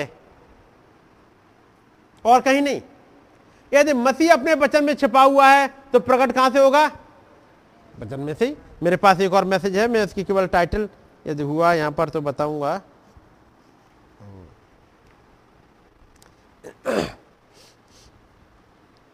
Christ is the mystery, Christ is the mystery which was kept secret. मसीह एक ऐसा भेद है जो छिपा के रखा गया, लेकिन जब समय आया मसीह अपने वचन में प्रकट हो गया। तो मसीह को ढूंढना हो तो कहां जाना होगा? उसके वचन में। मैं पूछूंगा, यदि उस यीशु को आपको ढूंढने जाना हो तो कहां मिलेंगे? वचन में, क्योंकि वचन है जो देहधारी हुआ। यदि यीशु वचन है तो मिसेज यीशु कहां मिलेगी? यदि मिस्टर यीशु वचन में है तो मिसेज यीशु वचन में। यदि मिस्टर यीशु वचन में छिपा हुआ है तो मिसेज यीशु वो भी वचन में छिपी हुई है। जो मिस्टर यीशु जो दो हजार साल पहले आया, हर एक पे प्रकट नहीं हुआ, कुछ पे। वो सील बंद होने के बाद भी कुछ पे प्रकट हो गया। जिन्होंने कहा प्रभु लगता है तू प्रॉफिट है, उसके बाद क्या तू मसीहा है, कुछ पे प्रकट हो गया। सील बंद होने के बाद भी, ठीक है। तो मिसेस जीसस क्राइस्ट का मिलेगी वचन में। तो केवल अब जीसस क्राइस्ट ही नहीं, अब उसकी ब्राइड भी प्रकट में आ चुकी है। तो आप इस पूरे को देखना पड़ेगा, क्योंकि वचन कहता है, गाना आपने सुना होगा, दूल्हा दुल्हन एक हुए हैं। एक वो समय आ गया है, दूल्हा और दुल्हन अपीयर हो चुके। अब एक नहीं, अब दोनों ही आपको मिल जाएंगे यदि आप गौर से देखेंगे इस पूरी बाइबल में चलते हुए। इस सात कलीसियाई कालों में यूहन्ना जब देख रहा है, उस दूल्हे को चलते हुए देख रहा है, देखा है ना। और मैंने देखा, और वो दूल्हा चल रहा है, पढ़ा है वो आपने। इन सात कलीसियाई कालों में सात दीवटों के बीच में कौन फिर रहा था? दूल्हा जी। दुल्हन कहां थी? तब आप देखोगे कौन से वाले रूप में चल रहा था वो वो छाती पे एक पटका बांधे हुए है, विद पैप्स वो चल रहा है। दूल्हा और दुल्हन एक एक साथ चल रहे थे। एक समय आया जो दुल्हन छिपी हुई थी उसी के अंदर, अब वो प्रकट होना स्टार्ट हो गई। ये दिखी, अब दिखेगी। सुनिएगा, अब यहां पर कहते हैं, मसीह अपने ही वचन में प्रकट हुआ है, और वो जिससे मैं इस निष्कर्ष पर पहुंचा कि मैं उसे बोलूं, क्योंकि नबी बाईस अगस्त को प्रचार कर रहे हैं उन्नीस सौ पैंसठ में। सुबह का मैसेज है, Christ is the Christ is revealed in his own word. नबी कहते हैं, मसीह अपने ही वचन में प्रकट हुआ है, और अब वो जिससे मैं इस निष्कर्ष पर पहुंचा कि मैं उसे बोलूं, क्योंकि जानते हुए हम जो कहते हैं हमें उसे यूं ही नहीं कह देना चाहिए, क्योंकि हम यहाँ पर कुछ ऊल जलूल किस्म की बातें कहने के लिए एकत्रित नहीं हुए हैं, परंतु हम जो बोलते हैं वो ऐसा होना चाहिए कि वो लोगों को स्थिर करने में सहायता करें, क्योंकि हम बहुत ही खतरनाक विश्वासघाती समय से गुजर रहे हैं। हम बहुत ही खतरनाक और विश्वासघाती समय से गुजर रहे हैं। ये वो साल था जब नबी अपने महिमा में जाने वाला है, अपने इस शरीर को छोड़ के अपने महिमायुक्त शरीर में जाने वाले हैं। ये वो साल चल रहा है, और वो कह रहे हैं हम बहुत ही खतरनाक समय में गुजर रहे हैं। हम पहले से उसमें से गुजर रहे हैं। मेरा अनुमान है कि आपके साथ भी कुछ वैसा ही है जैसा मेरे साथ है। ये कुछ ऐसा प्रतीत होता है जैसे कि बहुत ही डरावना है, क्योंकि उन्नीस सौ पैंसठ में मैं और आप थे नहीं। वैसे आप देखो, पिछली साल का आपने तो सुना है, लेकिन मैं कहूंगा पिछली साल की बात कहा जाए, कोरोना था, तो आप कितनी लाइन कहोगे? थोड़ी सी, अरे पिछले साल भाई बहुत खराब था, बहुत बुरा हाल, लॉकडाउन आया, ये आया, और मार्च में ये आ गया था, और अप्रैल और मई लॉकडाउन लगा रहा, और जून जुलाई बहुत ही खराब साल रहा। और एक पेज में खत्म कर दोगे, एक पेज में पूरा साल एक पेज में खत्म कर दोगे। ऐसे करोगे क्या? उससे ज्यादा ये बहुत खतरनाक साल रहा था, लेकिन वो पेपर के पेपर भरे हुए हैं। इलाहाबाद के लिए पूरा पेपर भरा हुआ है, लखनऊ के लिए अपना अलग पेपर भरा हुआ है, और ये पेपर तो वो है जो कुछ कुछ खबर दी वहां से देते, और जो पेपर भरा हुआ है उसमें क्या खबर है? और वहां पर चार मर गए, वहां दस मर गए, वहां बीस मर गए, वहां ऑक्सीजन के में इतने मर गए। पूछो एक एक जन से जो वहां पर घटना पे है, वो एक लाइन नहीं है उसके लिए, उसके लिए मतलब है बहुत कुछ। तो जब उन्नीस सौ पैंसठ के लिए जब नबी कहते हैं कि ये बहुत ही डरावना है, तो उन्नीस सौ पैंसठ में बहुत कुछ घटा होगा, बहुत कुछ हुआ होगा। अलास्का में जो तूफान आया था, उसने बहुत कुछ किया था, बहुत कुछ। जब नबी ने प्रचार किया उस आ, उसके लिए लॉस एंजल्स, हम ये तो कह देते, और लॉस एंजल्स चला जाएगा पानी में, ये तो कह देते। मैं पूछूंगा, लॉस एंजल्स की पॉपुलेशन कितनी है? कितनी होगी? लाखों में। मैं जैसे मैं कहूँ यहाँ वो है पूरा हॉलीवुड, सबसे बड़े बड़े बिजनेस वहाँ पर हैं। मैं है? चालीस लाख चालीस लाख पॉपुलेशन है किसकी, लॉस एंजल्स की। यदि लॉस एंजल्स पानी में गया एक झटके में, कितने लोग गए? कोरोना कितना मारेगा? एक दिन में बड़े तीन लाख, उसमें से फिफ्टी परसेंट ठीक हो गए तो डेढ़ लाख बच गए। वो तो एक झटका, और चालीस लाख फॉर एवर समुद्र की तलहटी में चले गए, जिनके लिए ना कोई रोने वाला। और केवल लोग नहीं गए, पूरा पूरा बिजनेस, पूरी पूरी इंडस्ट्री, पूरी पूरी फैक्ट्री, पूरे पूरे हॉस्पिटल्स, पूरा सिस्टम एक झटके में। हमारे लिए कहने के लिए बहुत आसान है, बात समझ रहे, बहुत आसान है। वो लॉस एंजल्स चला जाएगा, पूछो कितना चला गया, क्या क्या गया। और वो चालीस लाख लोग, उनके जो रिश्तेदार सारे सारे तो वहीं नहीं रह रहे होंगे, कोई दूसरे सिटी में तो होंगे ही, जो अपने अजीजों को देखने जाएंगे। लेकिन क्या करें, कुछ नहीं, कुछ नहीं हो सकता। तो चला गया समंदर में, नहीं रो भी नहीं सकते उनके लिए, उनके लिए कुछ नहीं कर सकते, उनको दफन भी नहीं कर सकते, चले गए। तब कुछ होंगे जो कहेंगे अरे क्या बढ़िया बात थी, हम बस एक दिन पहले ही आए थे अपनी छुट्टियां मनाने, इधर को चला गया वो, तो हम बच गए। कई लोग होंगे छुट्टी मनाने वहां गए, चले गए एक झटके में। कुछ ऐसा प्रतीत, नबी कहते हैं ये काफी कुछ ऐसा प्रतीत होता है जैसे कि बहुत ही डरावना है। यानी कुछ ऐसा नबी कह रहा है, दिख रहा है। और कारण क्या है, मैं आगे पढ़ता हूं। कुछ कुछ क्षणों पहले मैं एक कमरे में एक युवा सेवक और उसकी पत्नी से बातें कर रहा था। वे दोनों ही शेष जगत की भांति अधीर व परेशान थे। उसका मतलब उन्नीस सौ पैंसठ में दुनिया के साथ कुछ चल रहा था।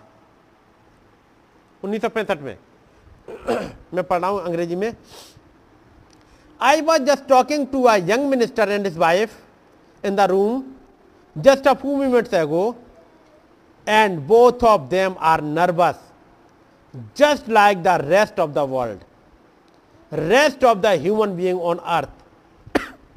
मिला आपको बात, समझे? पैरा नंबर अठारह है, Christ is revealed in his own word। मैं फिर से सेंटेंस पढ़ रहा हूं। and both of them are nervous just like the rest of the world। जैसे पूरी दुनिया में सारे सारे लोग नर्वस हैं, ऐसी वो जोड़ा भी, एक प्रचारक है, उसकी पत्नी है, ये नर्वस है, है नहीं? देखिएगा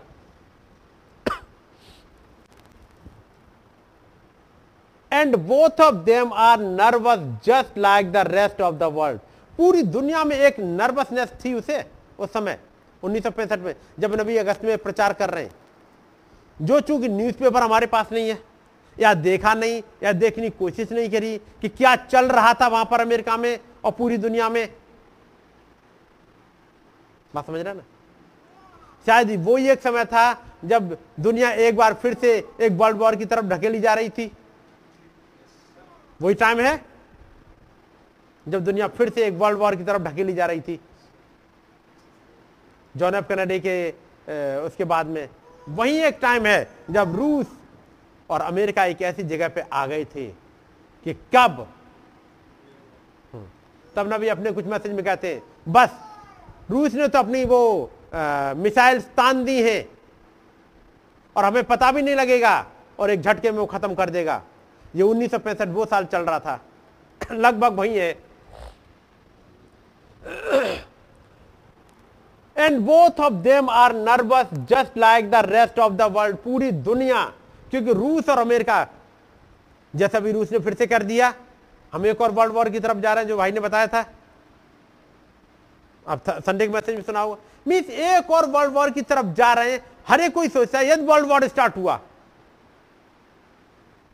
जैसे थोड़े समय पहले जब चाइना बॉर्डर पे इंडियन एंड चाइना आर्मी वहां लड़ने के इकट्ठे हुए थे, लड़ाई नहीं हुई थी, लड़ने के थे, यहां सब हिल रहे थे। क्या होगा फिर देश का? फिर से एक लॉकडाउन, फिर से एक कर्फ्यू, फिर से एक इमरजेंसी। दोनों के पास एटॉमिक हथियार हैं। लड़ाई वहां चाइना बॉर्डर पे स्टार्ट होने जा रही है, लेकिन जब तक वो शांत नहीं हो गया, अब पता लगा अब सैनिक पीछे हट गए तो यहां तसल्ली आई। ऐसे ही होता है कि नहीं? लेकिन यदि वो आगे बढ़े तो लड़ाई तो वहां है, हम चाइना बॉर्डर से बहुत दूर है, लेकिन अंदर एक एक हिल जाता है। चाहे वो पॉलिट, पॉलिटिकल रेल हो, पूरा हिल जाता है। चाहे वो वो बिजनेस है हो, पूरा पूरा हिल जाता है, सब कुछ हिल जाता है, क्योंकि एक लड़ाई स्टार्ट होने जा रही। वहां कुछ था। और वो कहते हैं rest of the human beings on earth, और पृथ्वी पर जितने ह्यूमन बीइंग्स सब हिले हुए हैं उन्नीस सौ पैंसठ में। आई सेड, और तब मैंने कहा एक बात याद रखिएगा, I said remember Saturn has got a punch coming at you. याद रखिएगा, सैटर्न आपको एक पंच मारने के लिए हमेशा तैयार रहता है। हुँ? आपके लिए एक पंच मारने, पंच समझ रहे ना, आपको घूसा मारने के हर समय तैयार रहता है। आप चाहे कोई हो, नबी कहते हैं मैं इससे कोई मतलब नहीं रखता, परवाह नहीं करता कि आप कौन हो। शैतान को यह अधिकार मिला है कि आपको परेशान करे, आपको एक पंच मारे, घूसा मारे।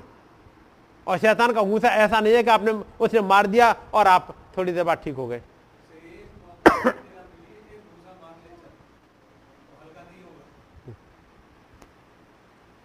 मालूम है घूसा कितना तगड़ा हो जाता है?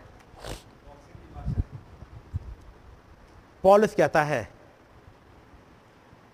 कि वो शैतान ने मुझे घूसा मारा है, और वो घूसा एक ऐसा घूसा था, पूरे जिंदगी भर उसकी आंख की प्रॉब्लम खत्म नहीं हुई थी, पूरे जिंदगी भर उसकी आंख की प्रॉब्लम नहीं गई थी, क्योंकि उसने घूसा मार दिया था। शैतान की पंचिंग ऐसी नहीं, इतनी छोटी नहीं होती है। घूसा मारे आप उठ के खड़े हो जाओ। ये वो घूसा है, ये चेहरे पे पड़ गया, चेहरा जिंदगी भर के लिए बिगाड़ देता है। वो पंच ऐसा होता है, नाक पे पड़ गया, खत्म कर देगा कहानी। वो बहुत खतरनाक पंच होते हैं जी। गर्दन पे पड़ गया और टूट गई बाय चांस, गया ऐसी जगह टूट गई जहां नर्वस सिस्टम ब्रेक हुआ, कोमा में चले गया, पैरालाइज पड़े हुए जिंदगी भर के लिए। ये सैटर्न के पंच हैं। मैं इसकी परवाह नहीं करता कि आप कौन हैं। शैतान को अधिकार मिला है कि आपको परेशान करे, बल्कि आप पर उसने प्रहार किया है। भाई ब्रानम उस नए जोड़े को समझा रहे हैं, उसने आप पर प्रहार किया है। कैसे प्रहार करेगा सुनिएगा। प्रहार which which had you rather be that punch, punch मारा, क्या करा, बी ब्लाइंड फॉर एवर। एक पंच मारा उसने, एक बीमारी लेके आ गया, एक इंफेक्शन लेके आ गया। जैसे भाई ब्रानम के साथ जा रहे हैं, वो भाई एक जा रहे हैं ऊपर पहाड़ों पर, और उनकी आंख की रोशनी कमजोर होती चली जा रही है, आंखें बहुत होती हैं। और तब भाई ब्रानम के साथ वो जाना चाह रहे हैं, वो एक पास्टर है, लेकिन भाई ब्रानम के साथ जाना चाह रहे हैं, लेकिन जाएं कैसे? तो उन्होंने अपने भाई से बात करी, तो भाई उसके भाई ने छोड़ दिया ताकि वहां तक चला जाए भाई ब्रानम के साथ में, क्योंकि खुद गाड़ी नहीं चला सकते। पंच मारा, बी ब्लाइंड, आपको अंधा कर दे, और be an arthritic setting in a chair, उसने घूसा मार दिया और आपको आर्थराइटिस हो गई, आप जिंदगी भर के लिए कुर्सी बैठे हो, खड़े नहीं हो पाते। ये क्या था? डेविल ने पंच मार दिया। ये पंच दिखता नहीं, बहुत खतरनाक है, बहुत खतरनाक पंच है। देखा, वो आप पर कहीं पर भी प्रहार कर सकता है, अधिकार मिला हुआ है, उसके पास इसका पूरा अधिकार है। अब नबी कहते हैं अब आपके लिए एक स्थान है जहां आप अपने को हर समय आड़ में रखना है। यानी जब वो पंच मारे तो आपको बस बचाव कैसे करना, वो तो मारे गई पंच, तो आपको एक ढाल बना के रखनी है, और वो ढाल क्या है? वचन। जैसे ही वो ढाल मारे आप वचन के पीछे रहो, वो ढाल पे आएगा, खुदावंद यीशु मसीह का वचन, खुदावंद यीशु मसीह का लहू उसके उसको असर को वहीं खत्म कर देगा, वो आप तक नहीं पहुंचेगा। तो आपको उसके पीछे बने रहना है। नहीं कहाँ है वो नर्वस, हाँ, and now that is the spot you got to keep covered all the time। आपको कभी भी नहीं छोड़ना ये। आप सोचो मैं बिलीवर हूं, मुझे कुछ नहीं कर पाएगा, लेकिन मेरे साथ क्यों दिक्कत होती है, मैं तो वचन पढ़ता हूं, मैं वचन पढ़ती हूं, मैं बाइबल को फॉलो कर रहा हूं, मैंने तो नबी के मैसेज को सुन लिया, मेरे ऊपर क्यों हो रहा है। याद रखिए उसे तो मिला हुआ मौका पंच करने के लिए, कभी भी आप इस वचन के पीछे छिप जाइएगा। आगे सुनिएगा, तब नबी कहते हैं, और इस व्याकुलता के समय को देखने के लिए ये चल क्यों रहा है, ये उन्नीस सौ पैंसठ में बड़ा कुछ चल रहा है। इस व्याकुलता के समय को देखने के लिए जिसमें कि हम रह रहे हैं। याद रखिए नबी ने इन दिनों में क्या क्या मैसेज प्रचार किए थे, God of this evil age. ये मैसेज क्यों लेके आ रहे हैं। नबी ने सुबह प्रचार किया, मसीह अपने ही वचन में प्रकट हुआ है। सांझ को प्रचार किया, विचारशील मनुष्य की छलनी, आ थिंकिंग मैन्स फिल्टर, है ना, एक विचारशील मनुष्य की छलनी। और इसका दूसरा नाम क्या दिया, आ थिंकिंग मैन्स फिल्टर या एक और उसका नाम है। एक तो थिंकिंग मैन्स फिल्टर है, वो फिल्टर को उन्होंने उठाया एक क्या वो उसको सिगरेट के उसको, और उसमें से उन्होंने एक मैसेज निकाला, थिंकिंग मैन्स फिल्टर। और क्या है जी, आ होली मैन्स टेस्ट। अब देखेंगे इस पवित्र आदमी का स्वाद क्या है। आप देखो यदि आप हो पवित्र पवित्र जान तो आपका स्वाद क्या है, एक होली मैन का स्वाद क्या है, क्या खाना पसंद करता है, क्या खाना क्या चखना पसंद करता है।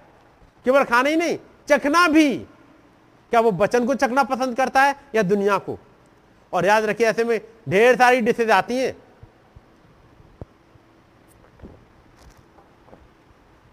सुबह उठो, यदि आपने मोबाइल उठा लिया तो एक से एक बढ़िया डिश, अब वो डिश होती हैं, इतने मरे कोरोना उनको अटैक कर गया, इतने मरे, अब सुनते रहो, या फिर इस वचन को उठा लो और ये आपको बता देगा हम कहाँ हैं। इस वचन के साथ बने रहिएगा, अपने आप को इसकी आड़ में छिपा लीजिएगा। होता क्या है, हब्बा को उस आदम ने बहकाया कैसे,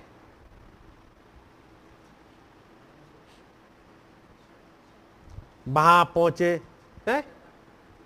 अच्छा हाँ, शैतान ने उस सरपेंट ने हब्बा को बहकाया कैसे उस अदन की वाटिका में।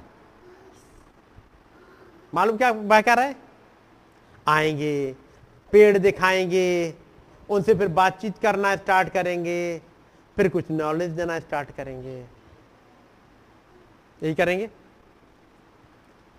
सवेरे सवेरे न्यूज़ पढ़ो, वो न्यूज़ आएगी, फिर धीमे धीमे न्यूज़ में आप घुसते चले जाओगे, फिर आपको डराएगी, मेरी सांस भी तो नहीं कम हो रही है, जरा मैं भी अपना ऑक्सीमीटर निकालूं, मेरा भी तो कम कम नहीं। और जैसे ही आपने ऑक्सीमीटर निकाला, और चूंकि माइंड बहुत तेज काम करता है, और यहां पर रीजनिंग वो करा लेता है, यहां पर कंट्रोल डेवल कर लेता है।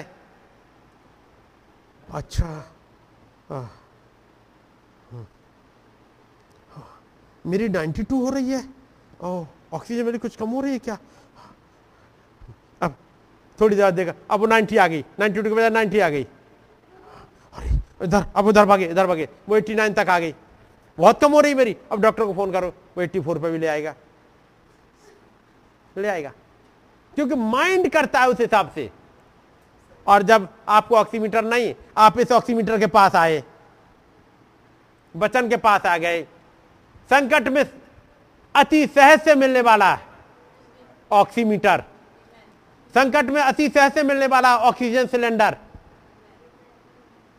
संकट में अति सह से मिलने वाला डॉक्टर, संकट में अति सह से मिलने वाला सहायक, संकट में अति सह से मिलने वाला जहवा राफा, जहवा जायरे, जहवा निशी। और जहां आपने ये पढ़ा, डेविल कहता है ऐसे निकल लो, अब यहां काम नहीं चला गया तो उसने एक पंच मुझे ही मार दिया। ये था, आप उसे पंच मार रहे हो। नबी कहते हैं खुदावन ने अपने बच्चों को एक वो एटम बम दिया है, बचन का एटम बम, जहां आपने उसे मारा उसके चिथड़े उड़ जाते हैं। और डेविल समझता ये किताबों की तरफ गया, निकल लो नहीं तो हमारे चिथड़े उड़े, ये उठा के अभी मारेगा एक। और जहां आपने उठा के एक बम जहां उठाया तुरंत निकलता है। फिर वो आके पूछता है, फिर आपसे पूछेगा तुम समय से पहले हमें वो दुख देने क्यों आया है? अभी तो हमें थोड़ा सा सिखा लेने दे, पहले तेरी ऑक्सीजन कम कर दूं लेवल, उसके बाद कुछ करना। आपने उसे पहले ही मार दिया, समय से पहले आपने अटैक कर दिया। क्योंकि मान लिखा है अब सैटन ने से पहले कुछ बोले, यीशु मसीह कहते डेविल उसमें से निकल जा, है नहीं? और लिखा है और यीशु मसीह उसे उन्हें बोलने तक नहीं देता था, उन्हें बोल उसे बोलने तक नहीं देता। पढ़ा है आपने? तो आप भी बोलने मत दो कि ऑक्सीजन लेवल कम हुआ, मेरी सांस कम हो रही है, आप बोलने ही मत दो उसे। बात समझ गए? जब वो कोई ऑक्सीजन कम हो रही है तो आपको याद हो योना के लिए खुदाबंद मछली के पेट में ऑक्सीजन सिलेंडर लेके आ सकता है। तो आपके लिए मां कहां से लेके आएगा? ऑक्सीजन इतनी भरी हुई है, एटमॉस्फेयर बहुत भरी हुई है। ये हमारे पास एक ऐसा खुदाबंद है जितनी हमें जरूरत है उतनी प्रोवाइड हो जाएगी। इस व्याकुलता के समय को देखने के लिए जिसमें हम रह रहे हैं, मैं सोचता हूं कि गत सप्ताह के टेप आप पर महान रहस्यमयी बातों को प्रकट करेंगे। पिछले सप्ताह, यह है बाईस अगस्त, तो पिछले सप्ताह क्या रहा होगा? पंद्रह अगस्त। पंद्रह अगस्त को नबी ने कौन सा मैसेज प्रचार किया जी? नोअथ इट नॉट, और दो होंगे शायद सुबह और सांझ को। एक ही प्रचार किया है हुँ? जी एक ही है क्या शायद? और ये नहीं जानता पच्चीस, अच्छा वो शायद वाला पूरा कर लिया था, एक एक को उन्होंने कर दिया। हाँ अब यहां देखो ये प्रचार कर रहे हैं, events made clear by prophecy. कुछ घटनाएं हैं इन प्रोफेसी के द्वारा अब क्लियर हो गई। नबी प्रचार कर रहा है उन्नीस सौ पैंसठ में। इवेंट्स ये क्लियर नहीं होती यदि इनके लिए प्रोफेसी नहीं होती। उसका मतलब प्रोफेसी हो गई है, और जब वो घटनाएं आई एक एक चीज समझ में आ गई। चूंकि प्रोफेसी हो चुकी, किताबों में लिखा जा चुका, इसलिए दो हज़ार बीस में जब ये आया और जब ये म्यूटेट करके दो हज़ार इक्कीस की तरफ गया, एक किताब में लिखा, अब समझ में आ गया हमारे जाने का टाइम आ गया। क्योंकि अगला ये म्यूटेट होगा ब्लैक हॉर्स में, जो है कि इकोनॉमी को कब्जा करेगा, और इकोनॉमी कब्जे की तरफ बढ़ रहा है। उसका मतलब हमारे जाने का टाइम हो गया, हम करीब आ गए। ये इवेंट्स, ये इवेंट्स बाकी नहीं बात कर रहा हूं, मैं कह रहा हूं ये रैप्चर की इवेंट आपके लिए क्लियर अब हो जानी चाहिए इस प्रोफेसी के द्वारा। अगला था एंड नोअथ इट नॉट, और नहीं जानता क्या क्या होगा। नबी ने तो प्रचार किया कुछ चीजें, और नबी बात कर रहे हैं और गत सप्ताह के टेप आप पर इस रहस्यमयी बातों को प्रकट करेंगे। नहीं मैं पढ़ रहा हूं यहां पर, एंड लास्ट वीक्स टेप, केवल एक टेप की बात नहीं कर रहे हैं, वो इन तमाम मैसेज की बात कर रहे हैं जो पीछे रह गए। एंड लास्ट वीक्स टेप यानी पंद्रह अगस्त के, उससे पहले सात या आठ अगस्त के जो रहे हैं, उससे पहले एक अगस्त के, क्योंकि ये वो चीजों को लाएंगे जो लोगों ने कुछ सपने देखे थे, उनको लेके आ रहे हैं।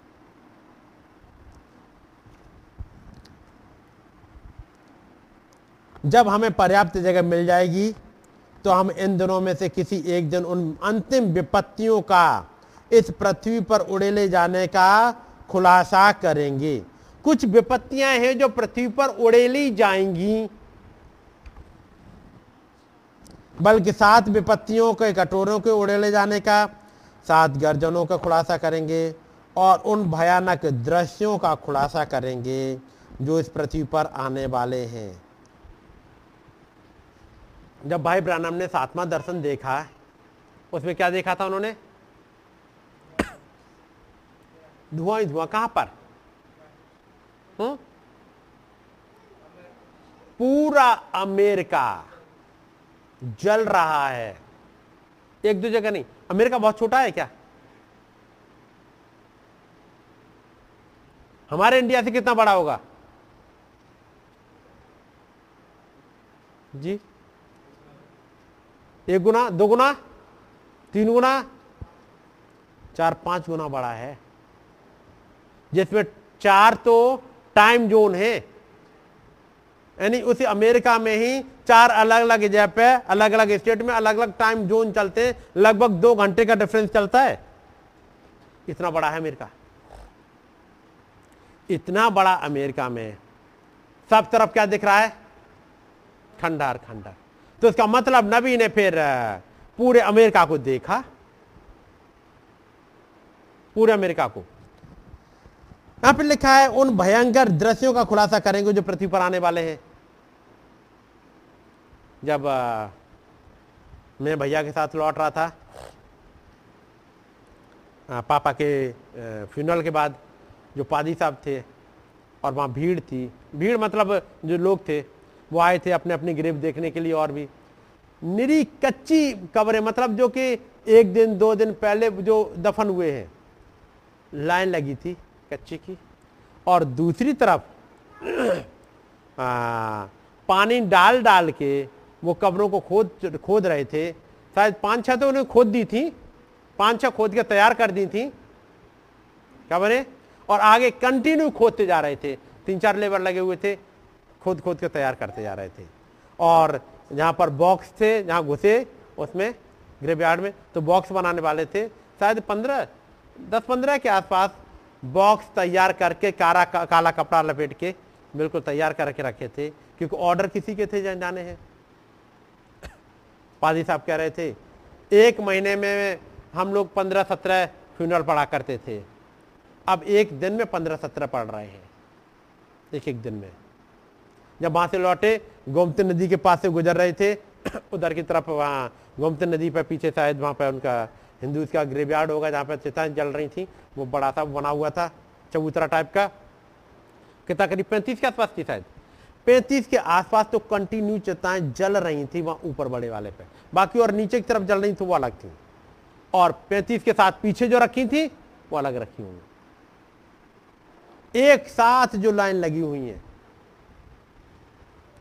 आप किसी भी सिटी का हाल देख लो, यदि यही दृश्य केवल इंसान को केवल ग्रेवयार्ड ग्रेवयार्ड का दिखाए, ग्रेवयार्ड और जहां चिताएं जल रही, बस एक बार एक नजर घुमा दिया जाए, इंसान हिल जाएगा एक दिन में कि नहीं।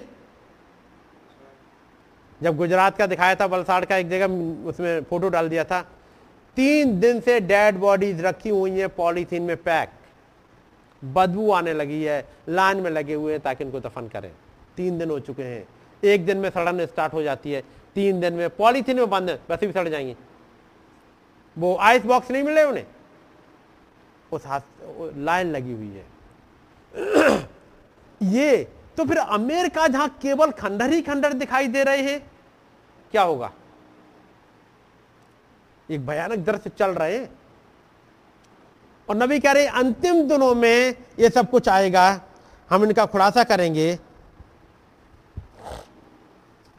नबी प्रचार कर रहे हैं इस बात को लेकर के कि अब मैं यहाँ पर आता हूँ कुछ चीज़ों को, और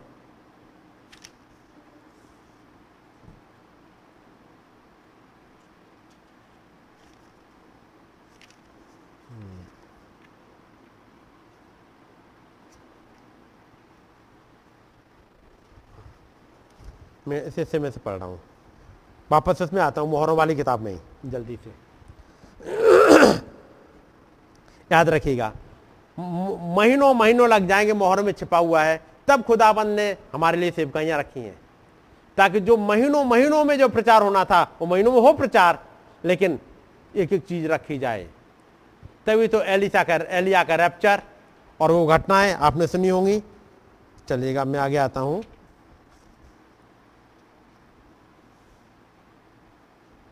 नबी कहते हैं यहां पर पैरा नंबर उनचास में, एक प्रचारक होने के नाते मुझे वहां बाहर उस सर पर प्रहार करना ही होता है जो उन लोगों को अंदर से डस रहा है। नबी कहते हैं एक प्रचारक होने के नाते मुझे काम करना होता, वो सर्प लोगों को डस रहा है, वहां पर अंदर से लोगों को डस रहा है और लोगों को पता ही नहीं है। ये सर्प कौन है? वो ही लूसीफर, वो ही डीमंस चुपचाप लोगों को डसे जा रही हैं। मालूम है कोरोना में लोग इंसान ऐसे नहीं मरेंगे यदि न्यूज कम दिखाई जाए, मुझे लगता है लोग तब भी बच जाएं। ये न्यूज लोगों को मार दे रही है, ये जिसको पता लग गया उसे कोरोना हो गया वो तो वैसे ही हिल गया बेचारा, आधा मरा तो वैसे ही हो गया। यदि न्यूज ना आए तो बहुत कुछ बचा रह जाएगा, लेकिन न्यूज ये फैलाई जा रही है, चल रही है सब कुछ। तब फिर आपको क्या करना है? याद रखिएगा, संकट के समय अतिशय से मिलने वाला, मैंने आपके सामने दो चंगाइयां पढ़ दी। ब्लड कैंसर था बच्ची को, गया। बच्चों को रूमेटिक बुखार था, गया। ये कैसे चला गया? एक नबी है जमीन पर, और याद रखिएगा वो आत्मा गया नहीं है, ये आज भी अवेलेबल है। सुबह सुबह आपने सुनी प्रेयर रिक्वेस्ट आई, थोड़ी देर में चंगा है नहीं, तो आप इसको थामे रहिएगा। चलिएगा मैं आगे थोड़ा सा बढ़ रहा हूं।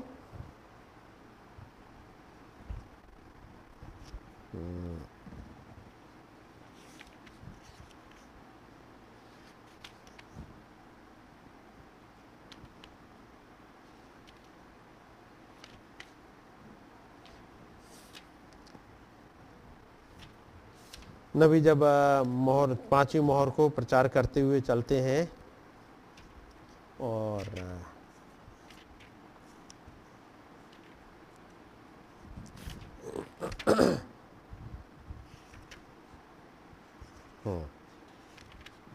जिस हिस्से को मैं पढ़ना चाह रहा था वो यहाँ है, पैरा नंबर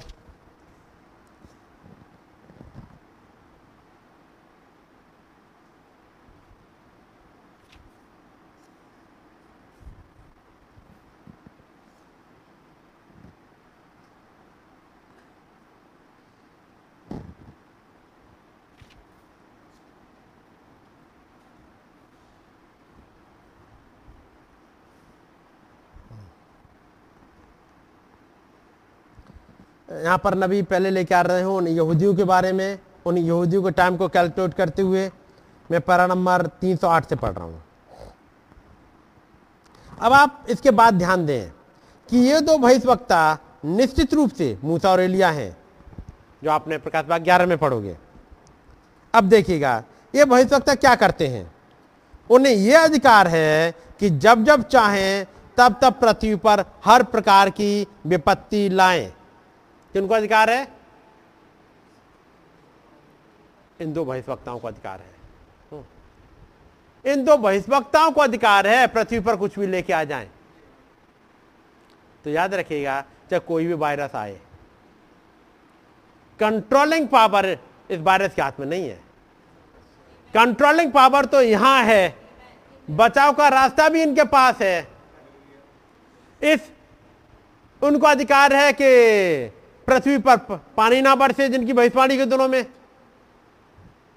अन्न सूख जाए, पेड़ पौधे सूख जाए, लेकिन इन्हीं को लिए अधिकार है कि बोले और वो एक मुट्ठी आटा और छोटा थोड़ा तेल बढ़ता चला जाए।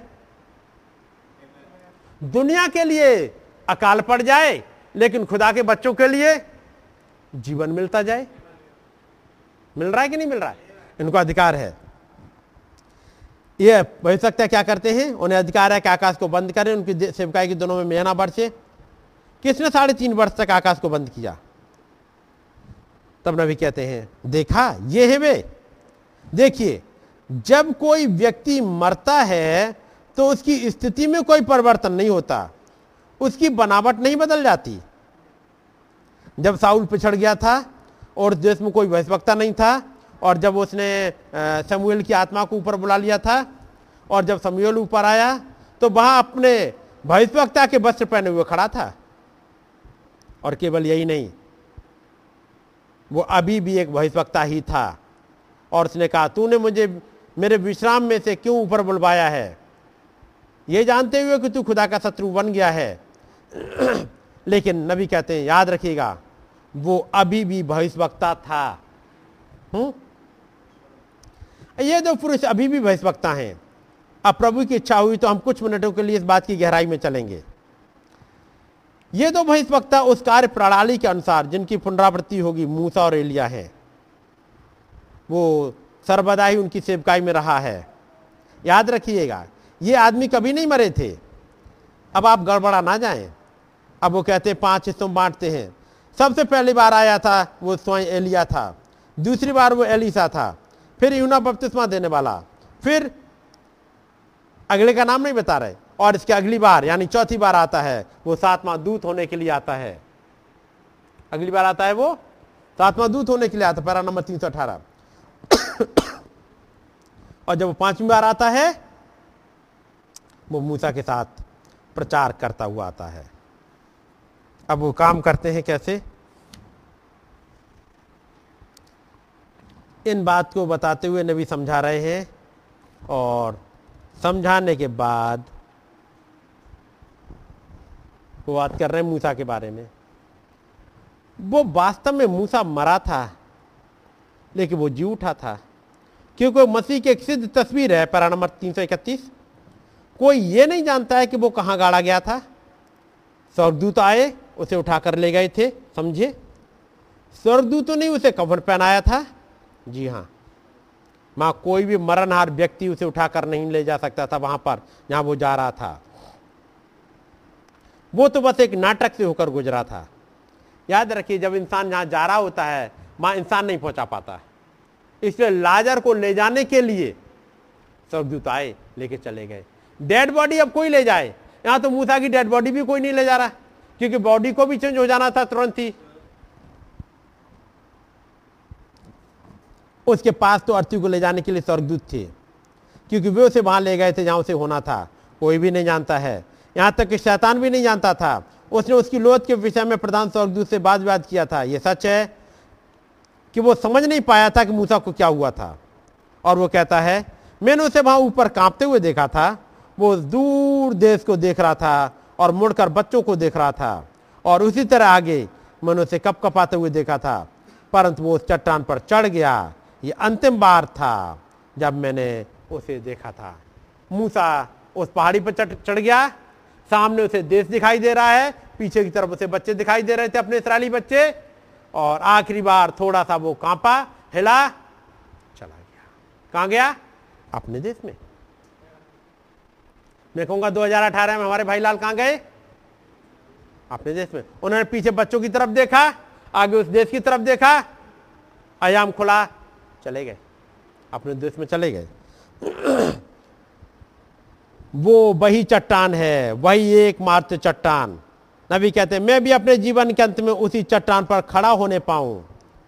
जी हाँ श्रीमान, मेरे अश्वेत भाई यहाँ आया करते थे और एक छोटा गीत गाया करते थे, यदि हो सका तो मैं निश्चय ही उस चट्टान पर खड़ा होऊंगा जिस पर मूसा खड़ा हुआ था। ये चट्टान हमेशा साथ चलती है, दिखती नहीं है, लेकिन चट्टान है, ये साथ चलती है। इस्राएलियों के साथ साथ चल रही थी वो चट्टान, और वो चट्टान मसीह था जो उनके साथ साथ चल रहा था। जब आप संडे का मैसेज सुन रहे होंगे, और एलिसा ने देख लिया उस चट्टान पे, उस पीटी चट्टान पे को, और एलिसा ने उस चट्टान से बात करी और चट्टान से पानी चला आया था। किसी ने नहीं देखा वो पानी कहां से आया, लेकिन एलिसा ने, इससे पहले कि यहोशापात और बाकी लोग आते, एली एलिसा उस चट्टान से बात कर चुका था। उसे मालूम था पानी कहां से आएगा। ये वही चट्टान है जिस पर मैं भी खड़ा होना चाहता हूं। विश्वास के द्वारा मैं वहां खड़ा हूं। याद रखिएगा, एलिया बहुत थक गया था, चूंकि उसके पास आगे को करने के लिए बहुत अधिक कार्य था, वो बहुत ही ज्यादा थक गया था। खुदा ने उसके लिए वापस घर जाने के लिए एक सवारी भेज दी थी, ये सही बात है। उसके लिए एक रथ भेजा था, नहीं? यहां पर जब नबी समझाते हैं वो कहते हैं, क्योंकि जो भीड़ सुन रही है नबी को यहां प्रचार करते हुए, वो जानती है कि एलिया खड़ा हुआ प्रचार कर रहा है। वहां पर नबी ने हिंट दिया, और वो एक एलिया था, वो खुद एलिया आया था, दूसरी बार वो एलिशा था, तीसरी बार यूहन्ना बपतिस्मा देने वाला, और चौथी बार वो सातवां दूत था, और पांचवी बार मूसा और एलिया दोनों आए थे। वो भीड़ को मालूम है। तो जैसे ही नबी ने कहा, याद रखिएगा, एलिया बहुत थक गया था, चूंकि उसके पास आगे को करने के लिए बहुत अधिक कार्य था। और भाई ब्रैनम रुकते हैं और सभा हंसती है, मालूम है एलिया ही बोल रहा है। एलिया थक गया था, एलिया खुद बोल रहा है, एलिया अपने आप को छिपाए रखा हुआ है। एलिया अपने आप को छिपाता है, जैसे मसीह अपने आप को वचन में छिपाता है और उसी में प्रकट करता है, ये एलिया भी अपने आप को वचन में छिपाता है और कह देता सातवां दूत, और वचन में से ही प्रकट करता है। खुदा ने उसके लिए वापस घर जाने के लिए एक सवारी भेज दी थी, क्या ये सही बात है? खुदा ने उसके लिए अपना रथ भेजा था, उसे ऊपर उठाकर ले गया था, वो कभी नहीं मरा था, क्योंकि उसने ही उसे जीवित रखा था। उसके पास उसके लिए भविष्य में एक कार्य था, उसे एक पुरुष को अभिषिक्त करना था, जिसे ठीक उसी आत्मा में आना है। एक को अभिषिक्त करना था, एलिया जाएगा, अगले की अनॉइंटिंग आएगी। एलिया जाएगा नहीं तो एलिशा पे अभिषेक नहीं आ सकता, लेकिन जैसे ही एलिया जाएगा एलिशा पे आ जाएगा। आप मूसा की सेवकाई देखिएगा, एलिया सभी जातियों के लिए एक भविष्यवक्ता था। हम्म अतः वो कार्य करते हैं। पैरा नंबर तीन सौ छियालीस, देखिए सुनिए,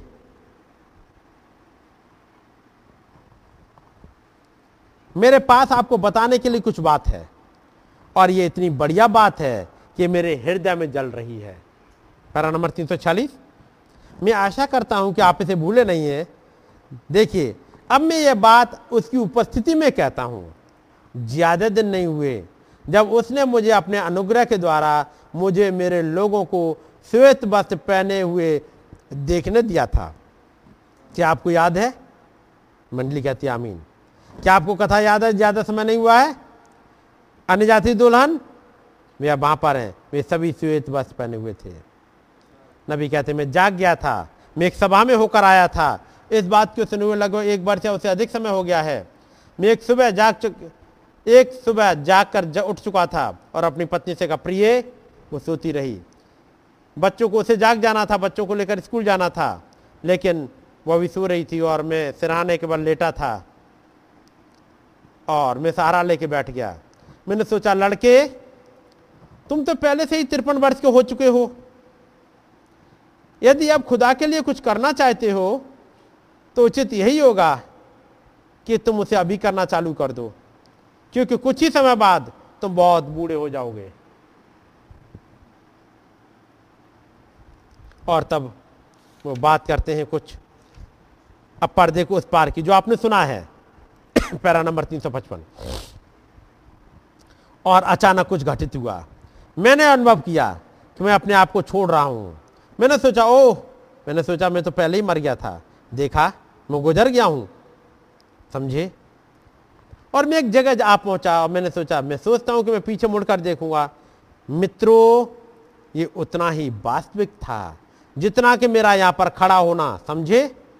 और मैं पीछे देखने के लिए मुड़ा और मैं वहां पलंग पर लेटा हुआ था, अपनी पत्नी के बराबर में लेटा हुआ था। मैंने सोचा, अच्छा, ये शायद दिल का दौरा था, समझे। मैंने सोचा मैं एक झटके तुरंत ही मर गया हूं, समझे, जो कि मरने का बढ़िया तरीका है। मैंने सोचा यह दिल का दौरा ही था, मुझे तकलीफ भी सहन नहीं करनी पड़ी। मैंने सोचा, मैंने देखा, मैंने सोचा, अच्छा, ये तो बड़ी अजीब बात है। अच्छा, मैं तो वहां पर लेटा हुआ हूं, ठीक वहां, और मैं यहां पर भी खड़ा हूं। तो मैं मुड़ा और ऐसा दिखाई पड़ता मानो एक बहुत बड़े मैदान में या कुछ ऐसे स्थान में बहुत दूर तक फैला हुआ नीली घास वाला मैदान है। और मैंने देखा, मुझे आश्चर्य होता है कि ये क्यों है। ये जब हमने पढ़ा, अय्यूब कहता है, मैंने कानों से तेरा समाचार सुना था, परंतु अब मेरी आंखें तुझे देखती हैं।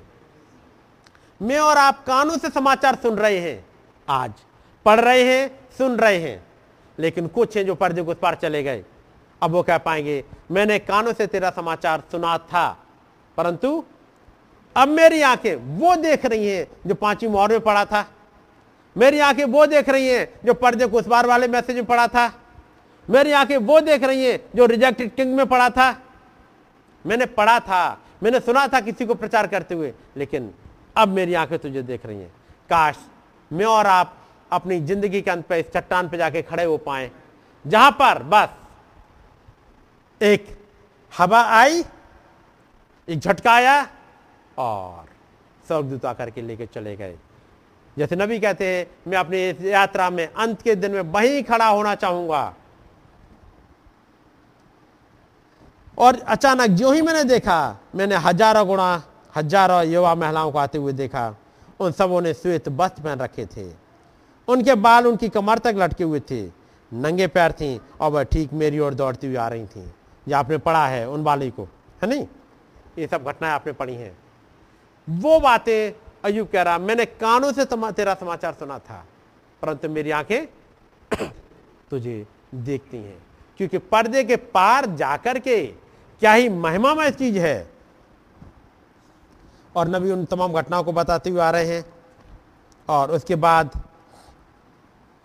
नबी कहते, वो चीज जो मैंने प्यार की थी, मेरा घोड़ा, मेरा वो आ, वो ए, क्या फ्रिज फ्रिज था नाम उसके कुत्ते का, हुँ? उनका वो छोटा कुत्ता वहाँ पर। और वहाँ पर वो सिस्टर होप आके मिल रही हैं और वो तमाम बहनें। और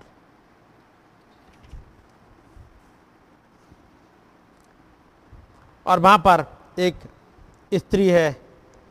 उस आवाज ने कहा, जब वो नब्बे साल से भी ज्यादा एक साल की हो गई थी, तुम अगुवाई करके मसीह के पास लाए थे। उस आवाज ने कहा, क्या तुम जानते हो वो क्यों तुम्हारे लिए इतना अधिक सोचती है? मैंने कहा, क्या ये सुंदर स्त्री नब्बे वर्ष से भी अधिक की थी?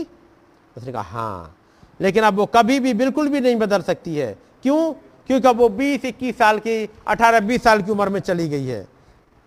जो थी नब्बे साल की यहाँ पर, लेकिन अब वो बीस इक्कीस साल में जाके बदल गए हैं, है नहीं?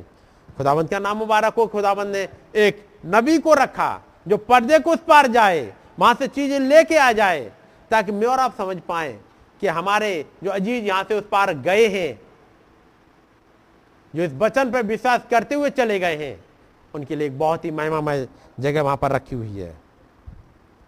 और तब एक आवाज आई। एक चीज क्या करती है, भाई ब्रैनम कहते हैं कि मेरे उस कुत्ते को श्रीमान शॉर्ट ने मार दिया था, उन्होंने उसे जहर दे दिया था, और मैंने कसम खाई थी कि श्रीमान शॉर्ट को मैं इसके लिए मार डालूंगा। तब मैं लगभग सोलह साल का था। उसने उसे जहर दे दिया था और उसने उस कुत्ते को जहर की गोली दे दी थी।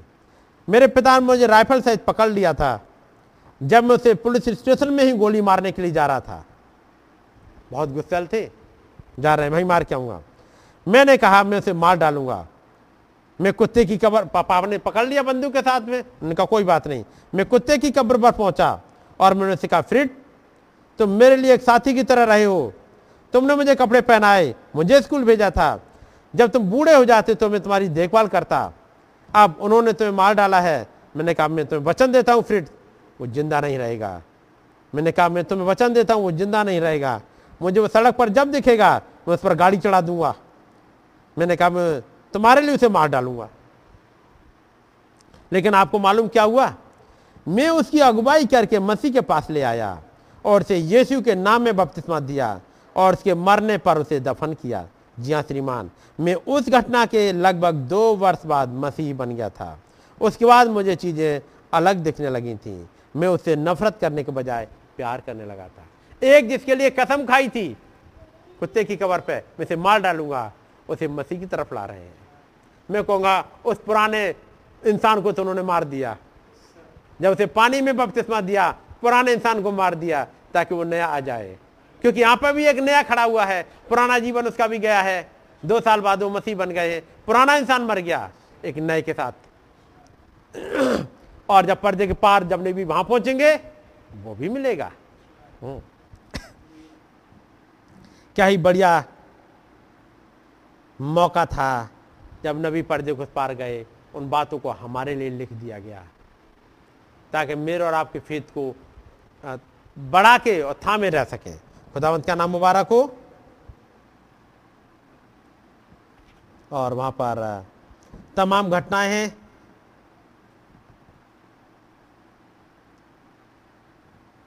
जो नबी आगे से बताते हैं पांचवी मोहर में ही कि मैं एक हिस्सा पढ़ रहा था और वो शायद मैसेज मेरे पास यहाँ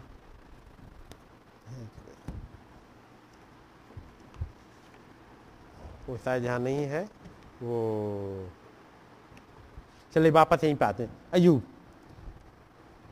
पढ़ते हैं, उसके बाद बंद करेंगे।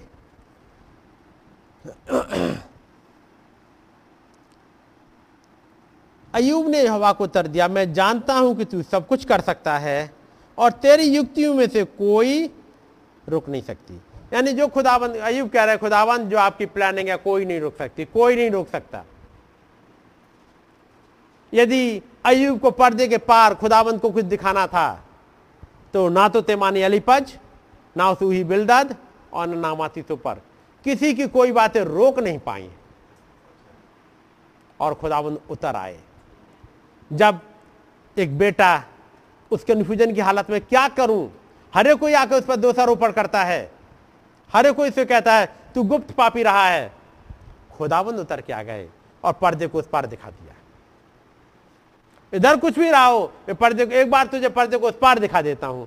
और जहां पर्दे के पार देख लिया अय्यूब ने, अय्यूब कहता है मुझे तो निश्चय है कि मेरा छुड़ाने वाला जीवित है और अंतिम दिनों में वो पृथ्वी पर आकर के खड़ा होगा।